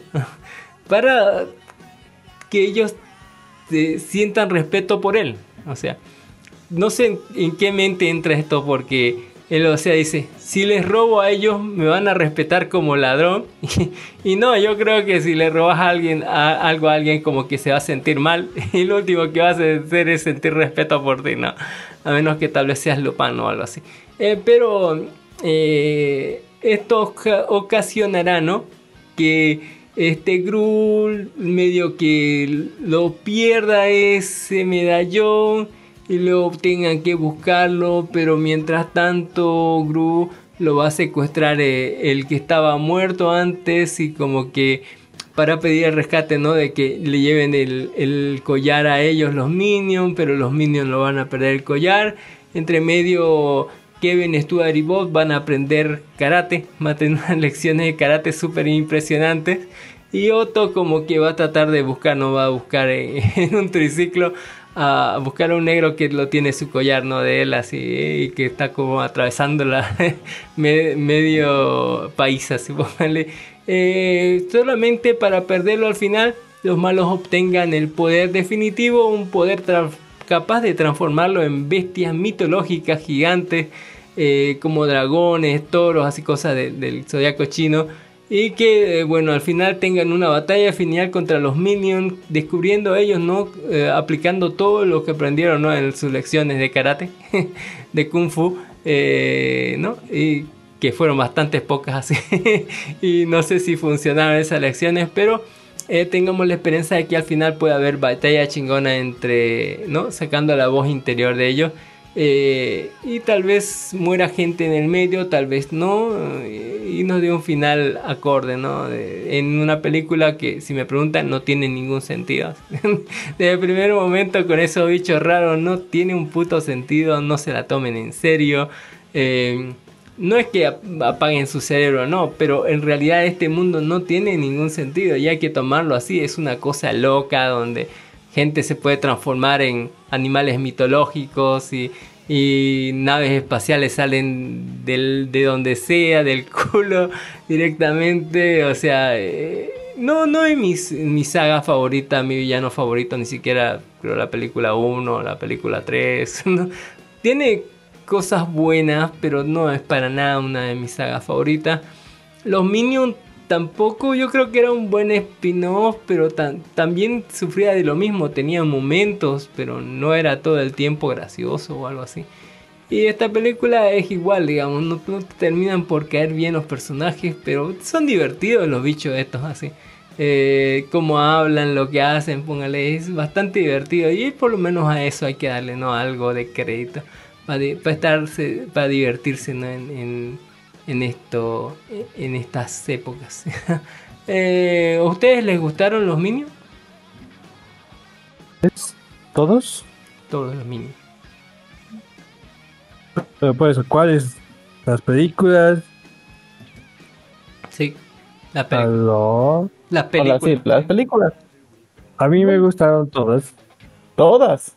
Todas, y de hecho el box office me respalda, 200 millones en 2 días. Wow. O sea que no soy el único. Está divertido, ¿sabes? Pero, o sea, no tiene puto sentido así, pero está divertido. En fin. Póngase a pensar, ¿usted cómo se divertía de niño? No lo sé, pero es la película que todos se divertía con unas pinches piedritas o caniquitas jugando en la tierra. Y se divertía. No, agarraba los agarradores y los convertía en mechas gigantes. En fin. Interesante película, bonita, es divertida. Eso sí les puedo garantizar, pero sentido, no. Así es, ningún puto sentido. Como que alguien lo hace, ¿no?, en fuego y de la nada salga así ileso o algo así. En fin, ya pasando a la sección de anime, ya con los estrenos de la semana, todo lo bonito, todo interesante, vamos a hablar de Bastard. Bastard, una jovas del ¿cuánto? Del 90 o del 2000, ¿cuánto? ¿De cuándo, don Jimiz, es la jovas de Bastard? Antiguitas, muy antiguitas. No sabe de qué. No me sé la fecha, pero son antiguitas. Bastante antigua, yo me acuerdo, lo primero que me dieron así el 2005 fue unas cosas de estas, así póngale, así que yo deben ser del 90 y algo, póngale, ¿por qué no? Unas 6 ovas recuerdo que eran, y las ovas abarcan, digamos, todo lo que es... sí, cuéntame. Por si acaso, no por ser antigua la calidad es mala. Si usted busca las ovas en la máxima calidad que hay disponible, 720, la calidad es hermosa. Hermosa, el dibujo es... En ese tiempo no había toda la tecnología para mostrar lo que de verdad eran los dibujos, ¿no? Muy de su época. Y en esa época, las ovas se ponían un buen presupuesto. Sí, bueno. Sí. Yo me acuerdo, es como comparar Berserk, el primer Berserk, con el último. No hay comparación. Bueno, la sinopsis nos dice que 15 años atrás un mago muy poderoso llamado Daisy Snyder, con ayuda de sus compañeros Gara, Chris, Ashes y Nai, haciéndose llamar los jinetes del apocalipsis, intentaron conquistar el mundo e instalar una sociedad utópica, pero fueron derrotados y Snyder fue sellado dentro del cuerpo de un niño por un sacerdote llamado Gyo Noto Soko. Pasados esos 15 años, los antiguos aliados de Dark Snyder se volvieron a reunir, esta vez unidos a un malvado hechicero llamado Abigail. Los jinetes del apocalipsis cabalgan de nuevo, pero con un objetivo mucho más oscuro que el anterior, al resucitar a Antrax, la diosa total de la destrucción. Esto nos lo cuenta medio al principio de cada episodio, de cada OVA, de las antiguas. Vamos a hablar primero de las OVAs antiguas. En el principio de cada OVA nos cuentan, ¿no? Hace mucho tiempo, ¿no? En la cumbre de la civilización, la humanidad cayó, ¿no? Y solamente te muestran, ¿no? O sea, como que hace mucho tiempo fue este pasado que el presente que tenemos ahora, y algo pasó y pasaron 4000 años, según las OVAs que yo vi, según el fanso. Pasaron 4000 años han pasado desde entonces de que cayó la civilización, y ahora todo es un mundo de magia, hechicería, hay dragones, hay mazmorras, hay caballeros, y todo está en una cosa medieval o algo así, ¿no? Reino de magia, de hechicería, espadas, ¿no? Y magia.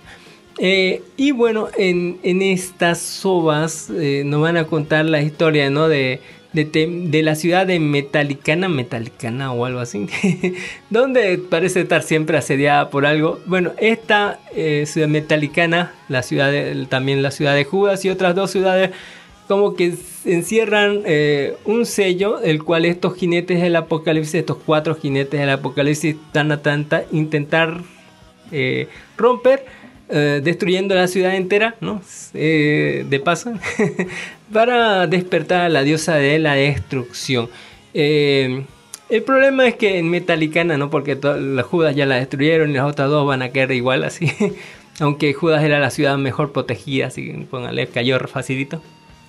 Y a esta ciudad de Metallicana, como que tiene la protección de este monje, porque que puso un hechizo, ¿no? De que su hija, una pelirroja, así, tuviera la facultad de hacer un hechizo para invocarlo a este Dark Snyder, que está durmiendo dentro del cuerpo de un niñito, ¿no?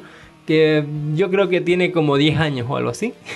Y la loca tiene que hacer el hechizo y besarlo, ¿no? Tiene que ser pura la loca, sí, su hija, y besarlo al chico, y con eso se despierta de su cuerpo Dark Snyder. Y Dark Snyder, cuando dicen ayúdanos, estos malvados tratan de matarnos, y Dark Snyder dice: me niego, así.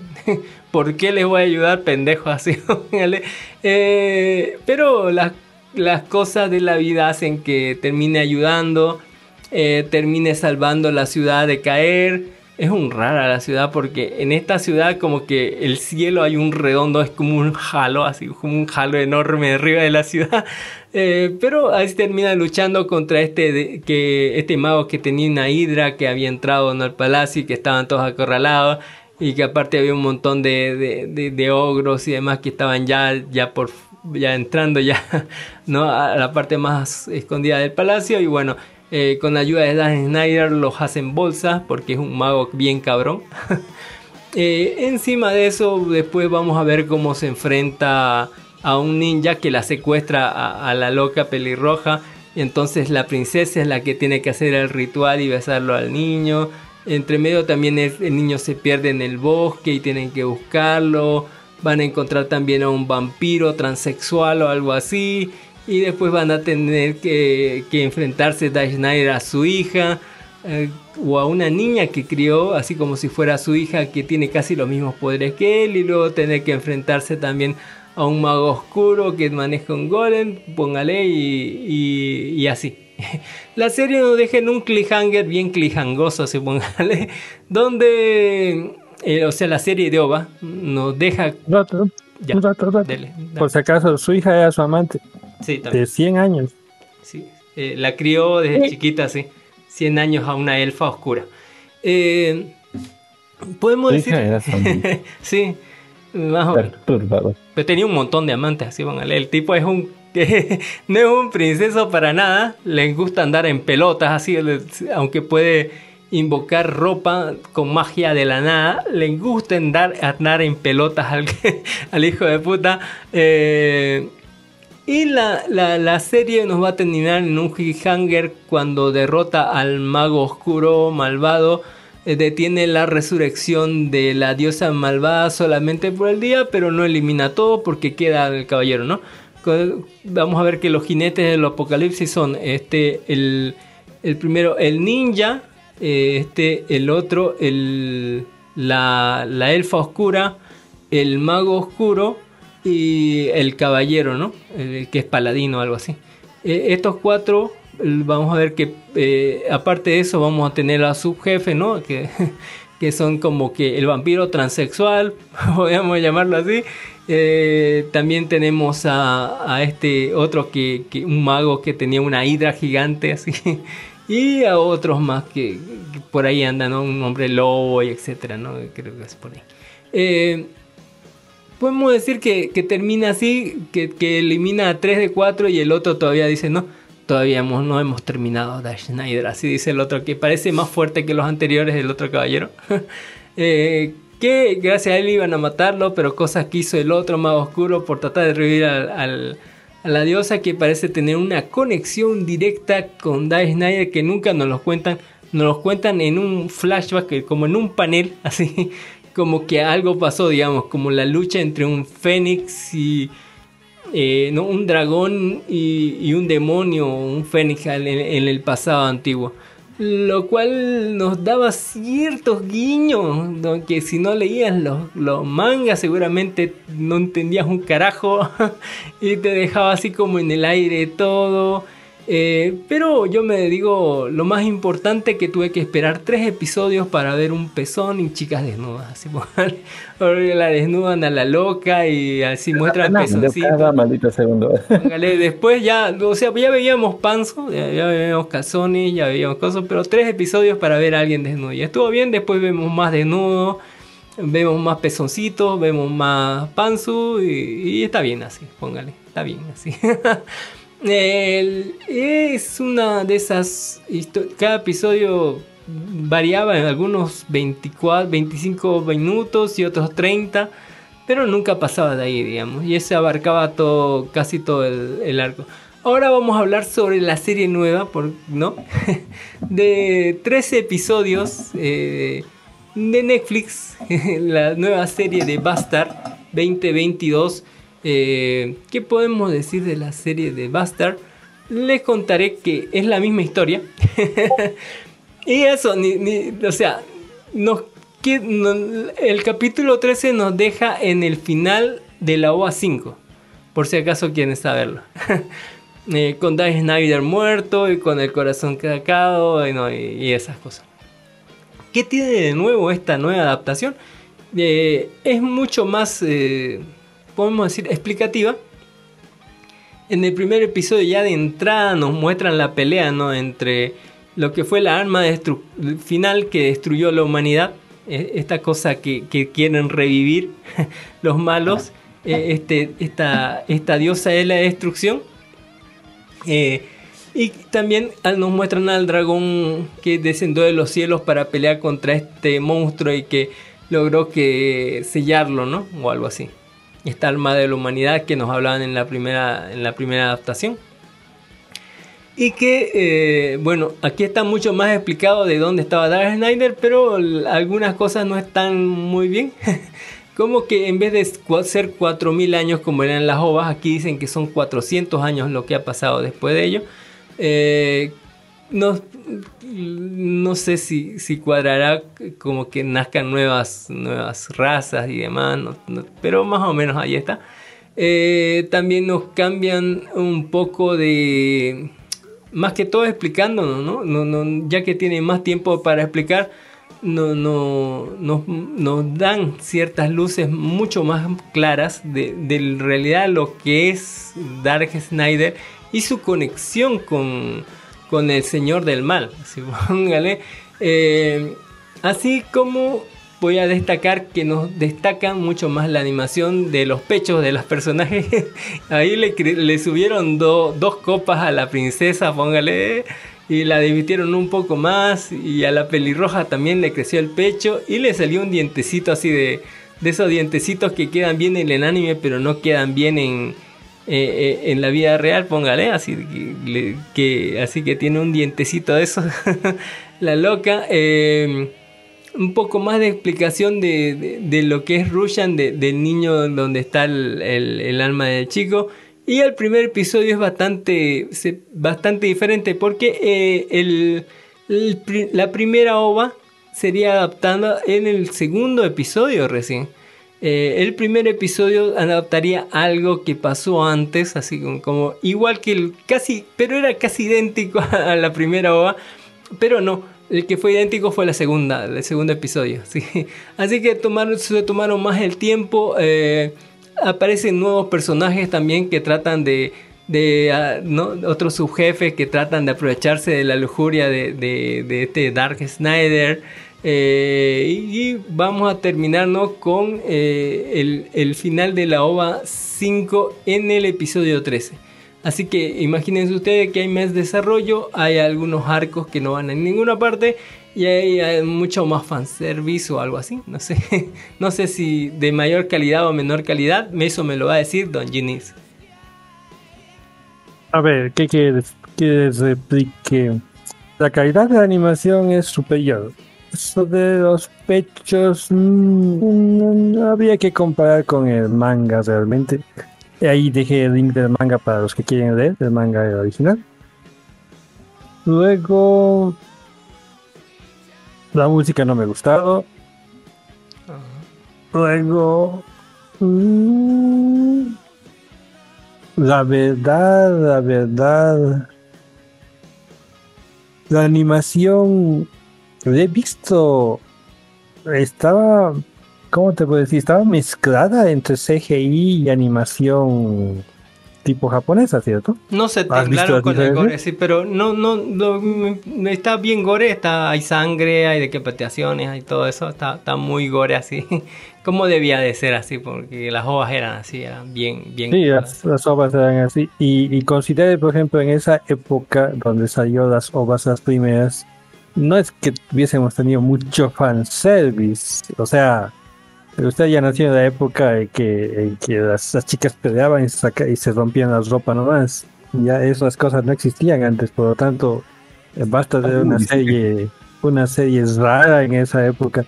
Yo me acuerdo todavía, alquilé un video saqué esta serie de un videoclub y no vi el video, lo tengo todavía. Nunca lo reclamaron. Nunca lo devolví, dice. Nunca lo devolví. Bien. Ya, entonces, no había mucho de donde escoger. O sea, ibas al videoclub y no había nada. Ya, esto era una cosa súper, súper rara. Y por eso no lo devolví tampoco.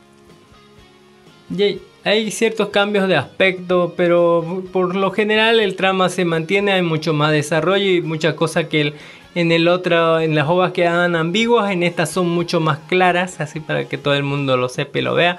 Hay, si puede decir, más formas, y podemos decir que termina con Daisy Snyder muerto, pero en realidad durante toda la serie murió como 4 o 5 veces, póngale, mínimo. Sabemos que no se muere. Así que moría al final, como que no es certificado que ya no reviva, ¿no? Porque va reviviendo cada 5 minutos el pendejo. Aparte de andar en pelotas. Póngale, aparte de andar en pelotas cada que se le cante un huevo, así, póngale. Literal. Póngale eso. Y es una buena obra, es una interesante cosa para que vean tanto la antigua como la nueva. Ahora que está en Netflix y a darle átomos, ¿no? Un clásico de clásicos, ¿por qué no? De la época de espadas y magia en el futuro. Ya que parece que usted quiere un poco más de fanservice, ahí le dejo estaba bueno el fanservice. Un cómic de fanservice. Y es un cómic que no es japonés ni es americano. Uyuy, Serpiere Duna. Uyuy, qué rico. Se lo dejo ahí, como dijo el dibujante, se raja la raja. En fin, ella hablando sobre los finales de temporada, les comentaré sobre QE, que terminó en su episodio 24. Puedo decir que tranquilamente terminó las chicas que hacen doblaje, así sellos, con sus propios problemas. Hay algunos personajes que son rellenos, porque hay uno que tenía toda la plata del mundo, creo que esta es. Que estaba ahí haciendo doblaje solamente porque le gustaban los japoneses o algo así, y otros que se rajaban por tratar de conseguir papeles y demás, pero terminó todo normal, todo bonito, todo con perspectivas a que seguirán sus vidas, no siendo lo que les gusta hacer ellos, que es darle vida al anime. Hablando de eso, tenemos el final de Gaikosu Kichisa Tadaima Isekai Okaedeshu, póngale, o el momón divertido, que terminó con 12 episodios. Ya mató a la hidra, pero mataron a ese que era el dominador de las hidras, pero el imperio ya tiene la fórmula para seguir produciendo esos anillos que controlan a las bestias. No sé qué va a pasar con ello. Mientras que los otros se fueron tranquilos, ¿no? Después de saber que habían matado a todos los elfos, ¿sí? Y le mostró su carita de esqueleto, ¿no? A la ninja furra, ¿sí? Póngale, furrita. En fin, un buen final, una historia bastante rápida, bastante lo diluyeron el manga, todo lo gore que es. Y es bastante interesante. Yo le diría que lean la novela para que vean gore, ¿sí? Mucho más gore. Por ejemplo, todo el mundo dice que es el protagonista amable de como manga. No, su mundo es feo. Por ejemplo, en la parte de las elfas donde están y las rescata. No es que la rescató de un día, ya las habían profanado durante 1 mes y medio. O sea, no es tan light. Ni hablemos de la chica la niña que recogía drogas para venderle en el pueblo. Póngale, o los que le hicieron a los furros, etcétera. Quilombo total. Pero bastante bonito. Póngale, véanle el lado divertido a la vida, y si le interesa, lea la novela porque está más gore y más cabrón. Todo terminó bien, terminaron con la misión esa y luego se fueron, ¿no? Fueron por su lado, mató a la hidra como de una, así con un monstruo gigante, Ifrit, ¿no? Demonio gigante contra una hidra gigante, así peleando, así fue chingón. Y así, ¿no? Salvaron la ciudad y todos felices y contentos, se fueron, así, todo muy bien. Hablando de estar todos felices y contentos, Hell or Gear también terminó. Fue un gran final, fue muy buenas canciones, hubo al final como que cada uno, o sea, en el episodio 11 se separaron, en el episodio 12 todos estaban trabajando en lugares distintos, o sea, las enviaron, es más, algunas se fueron inclusive a Estados Unidos a hacer su pasantía o algo así, y tenían que volver, pero parecía que no iba a volver la una, y todos terminaron viajando a Estados Unidos, porque a los japoneses, si les ocurre un día, dicen de la noche a la mañana, ¿no? Así. Póngale, en menos de media hora, vámonos a Estados Unidos, vámonos, porque no les pide, porque aunque son menores y son japonesas, pueden entrar fácilmente en Estados Unidos, ¿no? O sea, y tienen plata, mucho dinero, en fin. Y así se van a Estados Unidos y ven a la otra, y la otra dice, no puede escribirles porque no tenía baterías, así. Y no le dolió así el viaje a Estados Unidos. En fin, y las horas que tuvieron que andar en Uber. Eso. Sí. Y todo feliz, todo bonito. Como el manga de Kaguya-sama. Tiene que ver ese manga. Así es. El amor a distancia no funciona porque eres pobre. Así, ¿no? Porque... Literal. Qué terrible. Hermosas canciones, muy lindas, chicas. Un gran final, un bonito historia. Donde al final vemos la razón por que la profesora se volvió sanadora de musical. Y este es un giro, ¿no? Porque ellas se volvieron sanadoras porque la curó la profe, y así, o sea, como que tocaba las historias de ella, la profesora, una por una, pero ella también fue tocada por las otras, ¿no? Para estar en este círculo de amor, de canciones y de amistad súper bonito, súper bonito. Ya aluciné con esas canciones hermosas. Hablando de Kaguya-sama, nos va a decir Don Dark Horse, ¿qué pasó?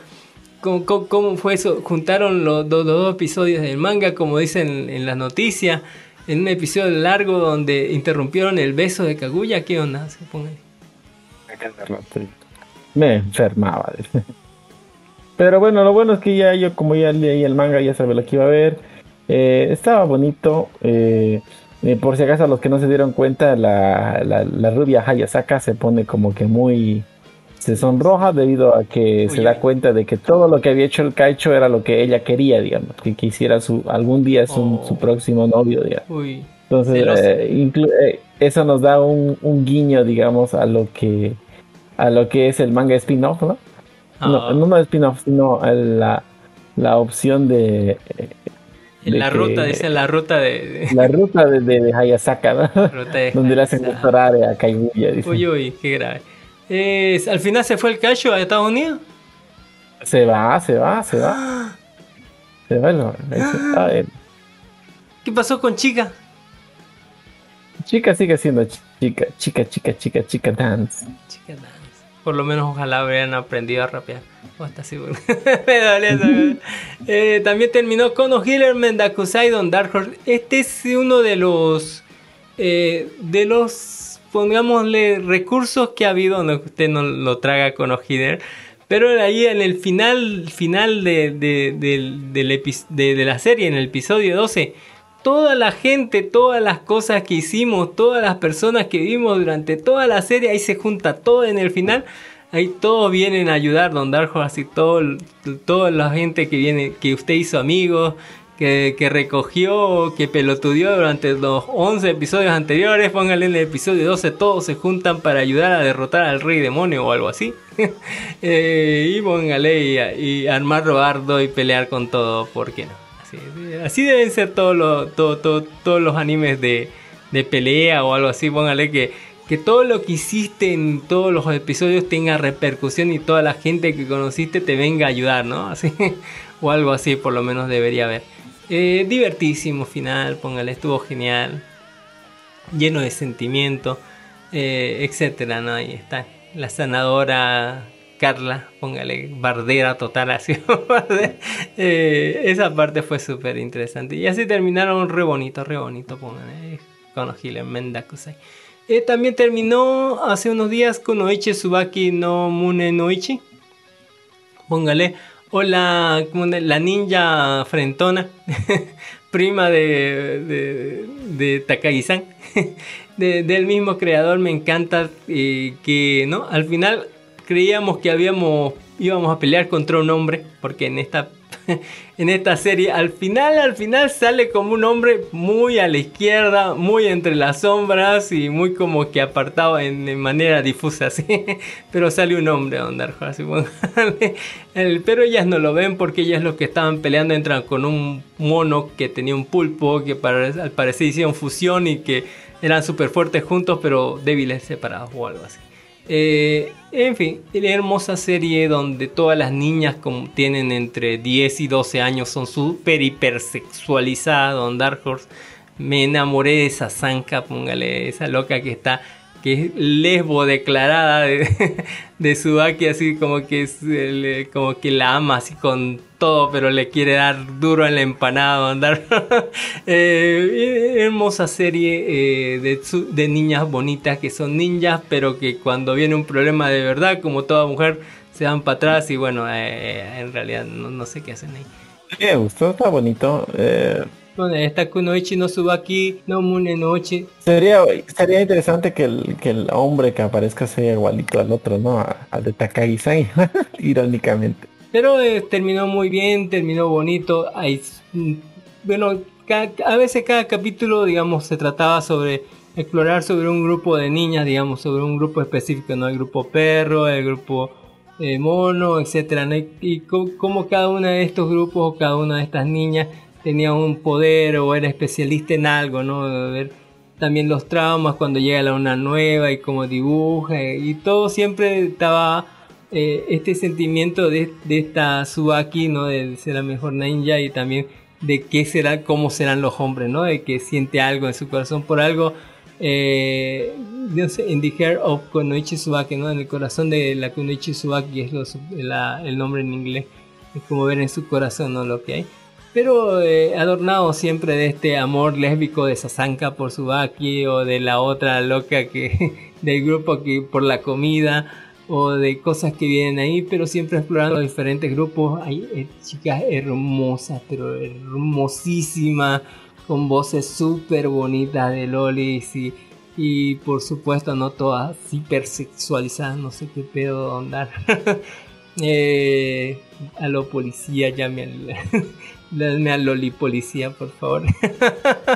Yo sí la recomiendo, es súper bonita. Hablando de estar súper bonito, vamos a hablar de Spy X Family. ¿Cómo terminó Don Dark Horse? Cuéntenos. O Don Jimiz, usted que sí lo vio hasta el final. Episodio no he visto porque ha salido ayer, como que el último episodio no. La semana pasada salió ayer. Del manga, no del anime. Entonces no lo vi el último episodio. Yo vi que lo dejaron abierto para la saga Bomb, digamos, donde va a aparecer el perro, que ya estoy esperando eso. Y bueno, pues lo dejan así abiertote con un slice, o sea, con faltan varias cosas, pues no, ya lo dejaron terminado, lo dije para la segunda temporada. Y yo solo me acuerdo que coloqué un video medio ecchi de la serie, y Don Dark estaba diciendo si eso era legal, yo dije que 100%, y colgué un video de One Piece más ecchi todavía. Qué grave. Pero tuvimos un trama así donde estábamos jugando a los espías con pingüinos y cosas raras así, pero fue súper divertido en el medio. O sea, yo venía a ver una serie de espías y de asesinos y me terminé quedando en una comedia familiar donde lo más importante son los sentimientos de la familia, de papá y mamá, de una familia súper rota. ¿Qué cree que usted que tiene? ¿Qué cree que Spy por Family tiene tanto éxito? ¿Será por el deseo de la gente de tener una familia? Yo creo que sí, toca el sentimiento. ¿No? Por Anya, si no por yo for. No, yo creo que sea por Anya, ¿sí? Pienso que es un deseo intrínseco, ¿no? Desde que todos quieren formar su familia, así como lo muestran, ¿no? Casita, esposa, jugar hijos, al papá y a la mamá. Yo creo que mucha gente se identifica porque todos son mentirosos. Y hablando de... Pero en esa mentira les funciona bien, ¿no? ¿O no? Todo es una mentira al final. Todo funciona bien. Hablando de mentiras, tenemos a Tate no Yusha no Niagitari Sesión 2. Qué horrible final. En el episodio 12 hubiera terminado, pero hubo un episodio 13. Y el episodio 13 es como una... Ni siquiera es... Bueno... En realidad son recuerdos, así es como una ova de recuerdo. Todo para que al final le dejen flores a alguien que murió. Pero, o sea, es como una ova. Y ni siquiera es una ova buena, es una ova aburrida. De cosas que pasaron en el medio de la serie. Todo tal vez para darle intensidad, ¿no? Los odiosos capítulos de recuento, ¿no? Posta, qué ridículo, ¿no? Y encima que los últimos episodios, ¿no? De la pelea con Kido, así póngale, es súper ridículo. Nos vamos a quedar, la pegaron medio zombie. Y vamos a dejar que, ¿no? De que el héroe del escudo vaya. Y mientras el héroe del escudo... Están dos ahí para pegarle a Kido. Y el héroe del escudo se vuelve loco y pelea contra su ayudante, o sea, contra alguien de su propio equipo. En vez de ir y pegarle aquí, póngale, es ridículo. Encima que el héroe del escudo no puede pegar porque es defensa, así, no, está malísimo esta mierda, no tiene un puto sentido. Está muy mal hecho, póngale. Lo único bueno que rescato es esa parte que hablamos en las noticias, donde salen pelotas raptales a Dark Horse. Luego todo es una mierda, sí. Y el final todavía es peor, como que me tiran algo como una ova, como que recuerdos, y tal vez sea solamente para dejarle florcita a lo que resta, ¿no? de la tortuga espiritual ahí, que está tirada por ahí. Yo ya me quejé antes yo episodio. Sí, ya se quejan. Hablando de quejas, vamos a hablar de Tomodachi Game. Otra vez que otra serie que nos dejó un final así todo colgado, sin terminar, a medio hacer las cosas, ¿vale? Donde recordemos que en el segundo juego nos habíamos ido dos hacia el tercero, ¿no? Después de jugar a los juegos de este, ¿no? De como ese, ¿no? De juego de los amigos, así como Jumanji, así dándole el dadito. Y al final ese juego entre equipos para ver quién se rendía. Y después de eso, como que cuando ganaron, los dejaron libres y alguien los llamó, ¿no? Diciéndoles que jugaron juegos así, capturaron a la otra. Aunque al otro lo metieron preso y la otra está desaparecida porque el que era el malo no era el malo, según era mala la otra. Y al final, pero eso no desdiga que el otro los haya metido a todos al juego, ¿sí? En la deuda. Pero el otro también, el rubio, por contar las cosas, se fue preso así por el poder de los cosas. Pero habían unos maleantes al final que le dijeron, no, juguemos un juego y donde vas a sufrir el triple, ¿no? Que ella no va a sufrir, y la loca de su amiga, así la mosquita muerta. Yo creí que en algún momento iba a por lo menos revelar su cara, decir que ella era malvada, pero no, era una simple mosquita muerta que hace que lo golpeen, lo corten al tipo, y el tipo como que saca su cara mala y en vez de irse lo reta un juego así como si esto fuera Kaiji. Y bueno, al final llegan a salvar las papas los mismos de la organización de Tomodachi Game, que los arrestan a todos y seguramente lo van a hacer trabajar en los juegos, pero o sea, podían haber llegado más antes si estaban grabando todo lo que grabaron, así no sé qué onda con esto, y nos dejan así en un cliffhanger con el siguiente juego, así que no tiene sentido, pero ahí está, en fin. Nos dejen un cliffhanger, póngale, donde vamos a tener que jugar un juego más para salvar a nuestros amigos y a ver, porque les dijeron cuando salieron, ya terminaron el tercer juego, pero el cuarto va a ser un juego que vamos a jugar más después por tiempo, así, póngale, así que lo liberaron y después ya volvieron ya para el final, para escenas post créditos, bueno, así, así. Mala serie, yo vi muy alargado, y el final como un final abierto, no, como que no vale la pena. Una decepción. Yo he visto hentais con el mismo argumento y más interesante. Lo único de bueno que rescato es que tal vez se puede hacer cosplay de este, del bicho raro este, ¿no? De ya del niño o del otro bicho de estas botargas, ¿no? Y ya para finalizar vamos a hablar del final de Yusha Yamemasho, póngale. El final donde en los últimos capítulos descubríamos, ¿no?, que el héroe se está volviendo malo, que vivió una eternidad, que este también, que igual que en Bastard, era un futuro, era el futuro, ¿no?, como 3.000 años después de la humanidad de nosotros, donde había magias, portales, demonios y otras razas, igual que en Bastard, y que el héroe quería suicidarse, quería eliminar su vida porque temía perderse, ¿no?, su humanidad, y volverse malvado contra la humanidad y eliminarlo todo haciendo cosas malas, y casi las hace. Era un héroe suicida, muy suicida, muy suicida, ¿no? Y al final como que dice no, y al final como que lo salvan y le dicen no vamos a hacerte daño, y él dice no, mátenme, pero no, pero puedes romper tu programación, y dice sí puedo. Y al final termina trabajando, no, todo feliz y todo junto, todo bonito, así, bueno. Y lloraron, fue sumamente emocional esa hueva, ¿no? Y justamente 2 días después del final, así, salió un OVA, salió el capítulo 13, y el capítulo 13 creo que dura 14 minutos, así es un OVA. Y es el OVA del aguas termales. ¿Sí? Y la OVA del aguas termales ni siquiera termina, te deja en un cliffhanger, porque según aparece un fantasma y es la reina demonio y los generales del rey demonio asustados por un pinche fantasma. Es como que, en serio, así, póngale, después de tanta seriedad, póngale una mesa, así, póngale. Es como si Ainsama viera un fantasma, así, póngale. No. Muchas gracias por habernos escuchado hasta aquí. Yo les voy a recomendar para despedirme, póngale, de la serie de Baymax, póngale, una serie de cortita, que dura como 8 minutos por episodio, y son creo 6 episodios y son bonitos, algunas cosas LGBTQ y más ahí correctas ahí, póngale, porque Disney, ¿no? Pero generalmente son malentendidos, el bichito que va por aquí, por allá, y tratando, ¿no?, con cosas de robotas, malentendidos y haciendo el bien, ¿no?, tratando de ayudar a la gente, el bichito.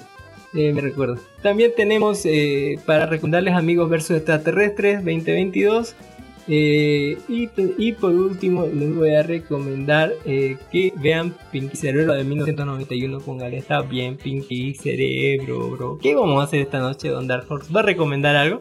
Les recomendaría que vayan a lean los mangas de Bastard, está muy interesante. También les recomendaría el manga, la novela ligera de Otome Wasekai, de nuestro querido Leo, que me está gustando, que me estoy acostumbrando, y ahí ya se hasta el tomo 10 al día. Va a quedar como princesa así en el capítulo 10, en el volumen 10. Sí, queda como princeso cargado sobre las manos de su príncipe. Y ya me están molestando un poquito su carácter de princeso, pero igual me sigue, o sea, quiero ver con cuántas se quedan. En la web novel se quedó con la reina y con toditas, solo que no se quedó con la de Talauritos, con la chica de taladas. Yeah, está bueno, pongan. Pero bueno, estamos esperando. Eso les recomendaría. También también una queja con el manga de Gal no sé qué cosa. No sé si te acuerdan de ese manga. Gal, no sé qué, no me acuerdo ese manga. Se trataba de una chica Gal, de nuestro protagonista, que se declaraba y le daba bola recién, ¿no? Y él solo quería ponerla, pero la otra era demasiado pura para ser una Gal, digamos. Para hacer una Gal, póngale, demasiado pura. Demasiado pura, digamos. La cuestión es que, bueno, esta serie me gustó, pero ya como que quedó muy... Yo la vi que quedó muy, muy pesadita ya, porque ya van 6, 7 rayos de años y no lo han hecho. Ya están en la universidad, dije yo. Qué horror, qué horror. Oh. Voy a abandonar este manga, dije, sí, que le está exprimiendo a su autor todo lo que puede, toda la plata que puede, porque ya no puede sacar más de ahí. Alargándolo esto más que este podcast, don Jim Nils, algo que para despedirnos, alguna recomendación, cosa que quiera decir, protesta. Bueno, mi protesta es contra las series que usted acaba de resumir. Uy, uy. Yo la verdad hubiese deseado que se abra un portal al mundo de Overlord, que nuestros amigos les hagan sentido que es el verdadero terror. Ya todas las giles, a todos los curanderítos y demás chicheyes. No sé si es por él. Mira que esta Carla, la sanadora, lo bardea a Ancha así, pero de una así. No, pero bueno, me hubiese gustado. Todavía eso sería más interesante que lo que han mostrado. Ahora, no sé, señor, bonito, kawaii y demás cosas. Ahora tengo yo una duda, señor, que estaba discutiendo con un amigo. Él decía que Ainz era súper recontra poderoso. Yo le decía, sí es poderoso, y él me decía, ¿por qué no lo hace todo de una vez? Yo digo, porque él no está seguro de que es en el mundo, es un mundo muy grande, ¿no? Y no sabe qué otros jugadores han entrado. Además que su gremio no era el más fuerte, solo eran los únicos que habían capturado la mazmorra y le habían hecho su base. Era el mejor en defensa. Seguro que le ha preguntado, no ha leído la novela. Ya, porque es igual que el otro día en Overlord, en el canal de Overlord, estaban diciendo, oh, esos dragones se ven chingones, por fin una pelea digna. No le va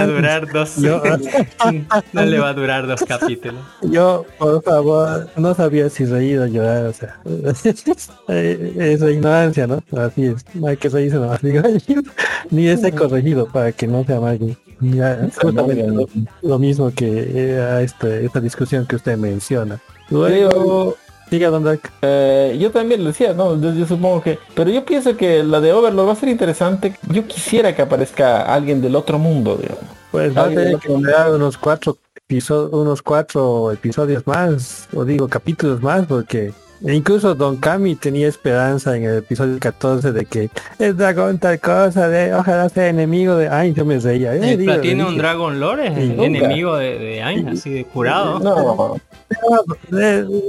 Su NPC que ha sido creado por él. Pero a la armadura, la armadura no al propio Dragon Lore. El Dragon Lore estaba sentado pero todavía de lejos. Al control remoto manipulando la armadura. Pero acá Pandora no es ni la mitad de lo que es Ainz. Ni la mitad, pues sí. Ainz no es el mejor peleando en PvP, ¿no? Es su amigo. El campeón mundial, pues el pedoncino. Es el ganador, ¿no? El champion, tío. El pedoncino, sí. Pedoncino. Pero... Sí, el Touch de la armadura. Pues. Touch Me. Claro, no, ese es Touch Me. Ah, bueno, el Touch Me es el mejor. Ha llegado a Champions, título, ¿no? Sí, campeón mundial. Y... Entonces, ese es el único que podría pelear contra Ainz, digamos. Ainz tiene un buen nivel, pero también yo les vuelvo a decir, mis amigos me dicen, el gremio de Ainz no era el más fuerte, era uno de los más fuertes, digamos. Y la cuestión es que nunca pudieron ingresar a la mazmorra, digamos, ¿no? Todo el mundo quería entrar a la mazmorra porque era divertido, digamos. Y ellos lo hicieron tan difícil que nadie nunca entró. Yo creo que el problema de Ainz es que si has leído la novela, el cuate metía casi la totalidad de su sueldo al juego. Significa que tiene ítems de pago hasta para ir al baño. Ya, estás roto, más roto que roto. Porque tú sabes lo que es el pay to win, ¿no? Sí, pay to win. y el cuatecito es pay to win. Ya, y aparte dice claramente que era un avaro más aparte, o sea, no se gastaba ningún ítem que pudiese guardar. Ya, o sea, está chetado de ítems que se va a sacar por el trasero y te va a liquidar de un golpe si fuese necesario. Igual. Sí, ya, pero, en algún momento se la acabarán, ¿no? Porque una cosa es una persona y otra cosa es de un gremio, digamos. Pero es que todos los de su gremio le han dado sus ítems a él cuando se han retirado. O sea, tiene un inventario prácticamente del tamaño del gremio. Ya, no, para entrar al gremio de Go necesitabas que tener trabajo y ser pay to win. O sea, es un gremio pay to win, no había free to play. Todo era pay to win y bien chetado. Y se chetaron demasiado. Ya Ainz tiene todo ese poder respaldándole. Aparte de los NPCs que tiene, ¿no? Claro. Ya, o sea, lo que tal vez le falte a Ainz sea inteligencia, pero poder nunca le va a faltar. Ahorita hablamos más de Overlord, pero le voy a decir muchas gracias por escucharnos hasta aquí. Y vamos a continuar esta charla en las escenas post-crédito. Gracias por escucharnos. Ya saben que nos pueden encontrar en iVoox, en nuestro canal oficial que es Life Anime. Y pueden escribirnos, mandarnos preguntas de Overlord, así, peticiones de canciones, etcétera, saluditos y todas esas cosas lindas. ¿No? También nos pueden escuchar por Anchor, por Spotify, por Google Podcast, Apple Podcast, por Podimo, por Amazon Music y por muchas cosas, ¿no? Hasta por YouTube. Y recuerde que estamos todos los domingos desde hace en la noche grabando, ¿sí? En la noche del domingo grabando por nuestro canal de Facebook que es Live Anime, aparte podcast, aparte Bolivia. Y eso, muchísimas gracias por escucharnos hasta aquí. Nos vemos hasta la próxima semana. Bye con Thor Love and Thunder. Así puñales. Amorito. Bye. 627 more, including Ladybuy and Oma Star, Jinx, Blossom, and Magmar, Geodude, and Arcanine, Jigglypuff, and Mr. Mime. Don't forget about Sandslash, Execute, and Rapidash, Lickitung, and Porygon. Everybody, Pokemon!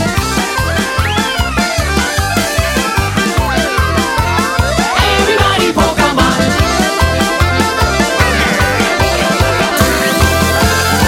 Everybody, Pokemon! Ya en la sección de escenas postcréditos, hoy vamos a hablar de Overlord, pero yo en la semana voy a ir a ver Thor Love and Thunder, qué hermoso que es. Esperemos que nos regrese un poco más guisado. Va a ser horrible para Don Ginils, él va a reír. No se dice que lo han guisado a toda vez, porque está lleno de campaña LGBT. No sé, pero una persona que es de Marvel ha dicho esa película más gay que hemos hecho. Yo, la voy a amar como no tiene idea. La, verdad, ¿no? La voy a amar como no tiene idea. En el otro episodio he dejado ahí dos links a ¿cómo te puedo decir? A un cómic de Thor. Ya, y Don Cami debería leer ese cómic. Ahí sabía lo que es épico y luego ya ver su película y veía, ah, qué vergüenza. Me agrada, yo quiero irme a reír, ¿sabes? Voy a ir esperando. No, Don Cami, usted no quería reírse. Porque de las series que tiene que reírse no se ríe. Dice, ridícula serie, no tiene sentido.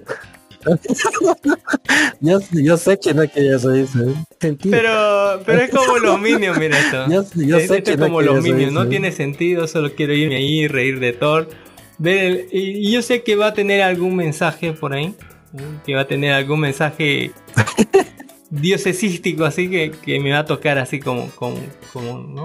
Como el amor y trueno, como cuando veo a mi ex así, le digo, han pasado 8 años, 6 meses, 4, así, etcétera, ¿no? Así como juntarse con tu ex en algo extraño.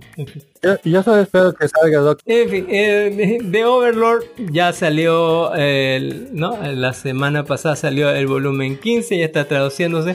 Allá en el prólogo del volumen 15 salía la Teocracia Slane, y la Teocracia Slane está adelantadísimo a lo que es Nazareth, por si no sabía. Ellos tienen la poción roja, la que no ha podido fabricar Ainz. Ellos fabrican desde hace tiempo ya la poción roja, la de sangre de los dioses. Y tienen pergaminos de nivel 4. Ainz también fabrica. Ellos, los de Nazareth no pueden hacer pergaminos de nivel 2, nivel 3 apenas. Pueden hacer unos cuantos de nivel 3, en cambio los de la Teocracia Slane, aparte de tener ítems mundiales, tienen pergaminos que pueden almacenar hechizos de nivel 4, y es una ventaja infinita a lo que son los pergaminos que pueden usar los de Nazareth. A ver. Ya, lo haremos con calma. Primero que nada, los pergaminos son para los que no pueden usar magia. Imagínense gente que no puede usar magia usando hechizos de nivel 4. Por eso, ya no puede... Ya. Primero que nada necesitas hechiceros de nivel 5 para colocar magia nivel 5 en scrolls de nivel 5, porque nunca he jugado juegos de rol. Ya un hechicero de nivel bajo no puede colocar un hechizo nivel 5 en un scroll, no importa de qué nivel sea. Y hechiceros nivel 5 hay contaditos, incluso en la Teocasia Slane. Ya en el... creo que hay dos en la Teocasia Slane. Ya uno en el Reino de los Elfos, que es el Rey Elfo. Ya el incluso... dice que es un jugador, ¿no? Como dice que es el hijo de un jugador, creo que no. Sí, creo que es el hijo de los anteriores jugadores que han venido. Ya es un descendiente. Pero tú sabes cómo vienen las cosas mezcladas. Ya él también está teniendo problemas para tener descendientes fuertes. Y eso que se está reproduciendo como todos quisieran.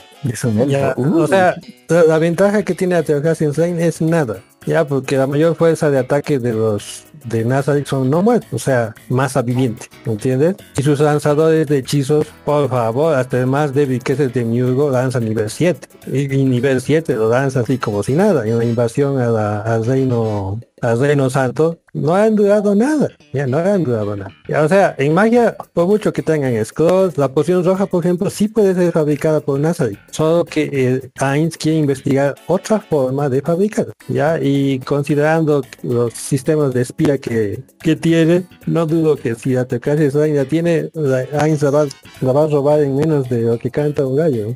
Lo que yo quisiera de Overlord sería que aparezca alguien que le, por lo menos le dé pelea, ¿no? O sea, que le haga pensar seriamente, ¿no? No creo realmente. Cuando el villano es muy cuando el protagonista es muy super chetado, ya. Pero es déjalo. Que si te das cuenta, las cosas que ha logrado no ha sido por ser chetado. Se priva mucho de usar su poder en gran manera o lo esconde. Hasta ahora ha sido el máximo hechizo que ha mostrado. Ese de las ovejas, ¿no? ¿Ya? Ese ha sido el único hechizo grande que ha mostrado. Las otras veces ha sido pura suerte, así como lo que va a pasar en el volumen 10. Exactamente. Ajá. O sea, va a dominar todo un reino, podría hacer PvP por deporte. O sea, se aparece ahí, dice hola y echa a perder todos los planes. Póngale el pobre emperador, porque es bien gracioso. O sea, eso tal vez es la gracia que tiene Overlord. O sea, no pudiendo hacerlo por la fuerza, lo quiere hacer por las buenas. Ya, porque quiere crear un reino perfecto, ya en que todas las razas vivan en paz. De momento ya tiene humanos, tiene enanos, va a tener elfos, está en busca de elfos. Bueno, ya sabes dónde hay, pero los demi-humanos ya va a tener. Yo pienso que en estos nuevos tomos que están por traducirse ya va a salir que tiene las razas demi-humanas también trabajando por él, porque en la invasión del Reino Santo ha usado las razas demi-humanas. ¿Ya qué va a faltar? Los elfos. En el video que nos dejó Don Ginny del beso, ¿no? De póngale huyo y con lengüita. El masturbador que incluye la boca con colmillos, aquí está, dice. La Uyu y también la tenemos a Rías Gremore, póngale, y ya, ¿no? Y a la otra. Qué bueno, esas waifus están de Overlord, póngale, está el trailer. ¿En qué va a terminar pues, ese manga de las waifus de Rías Gremore? Tiene hijos con todas. Ya terminó la novela. Ya terminó. Bueno, el manga lo he leído yo completito. Tiene hijos con todas. Y póngale el manga de Serpieri Duna. Póngale esta. Se ve chido. Se ve suculento. Y también este enlace nos deja de Terabox. Nos deja Don Jimiz. Esos goblins y otras cosas lindas. Nada de Loli. Yo quería lo. Igual la bañar. Menos mal está. Cuidado que nos banee de Facebook. A ver, no dice que. Banéame a ver Facebook. Ven por mí. No me atraparás vivo. En fin, muchísimas gracias por haber venido. Muchísimas gracias, Don Dark Horse. Nos vamos a despedir con el opening y el ending del nuevo.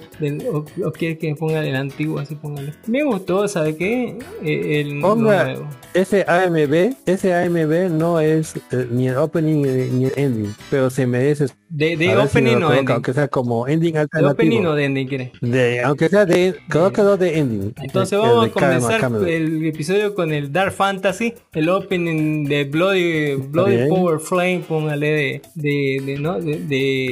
del opening nuevo del Bastard 2022. Y vamos a despedirnos, ¿no?, con Camelot Karma, el de este AMV de Bastard, del antiguo Bastard.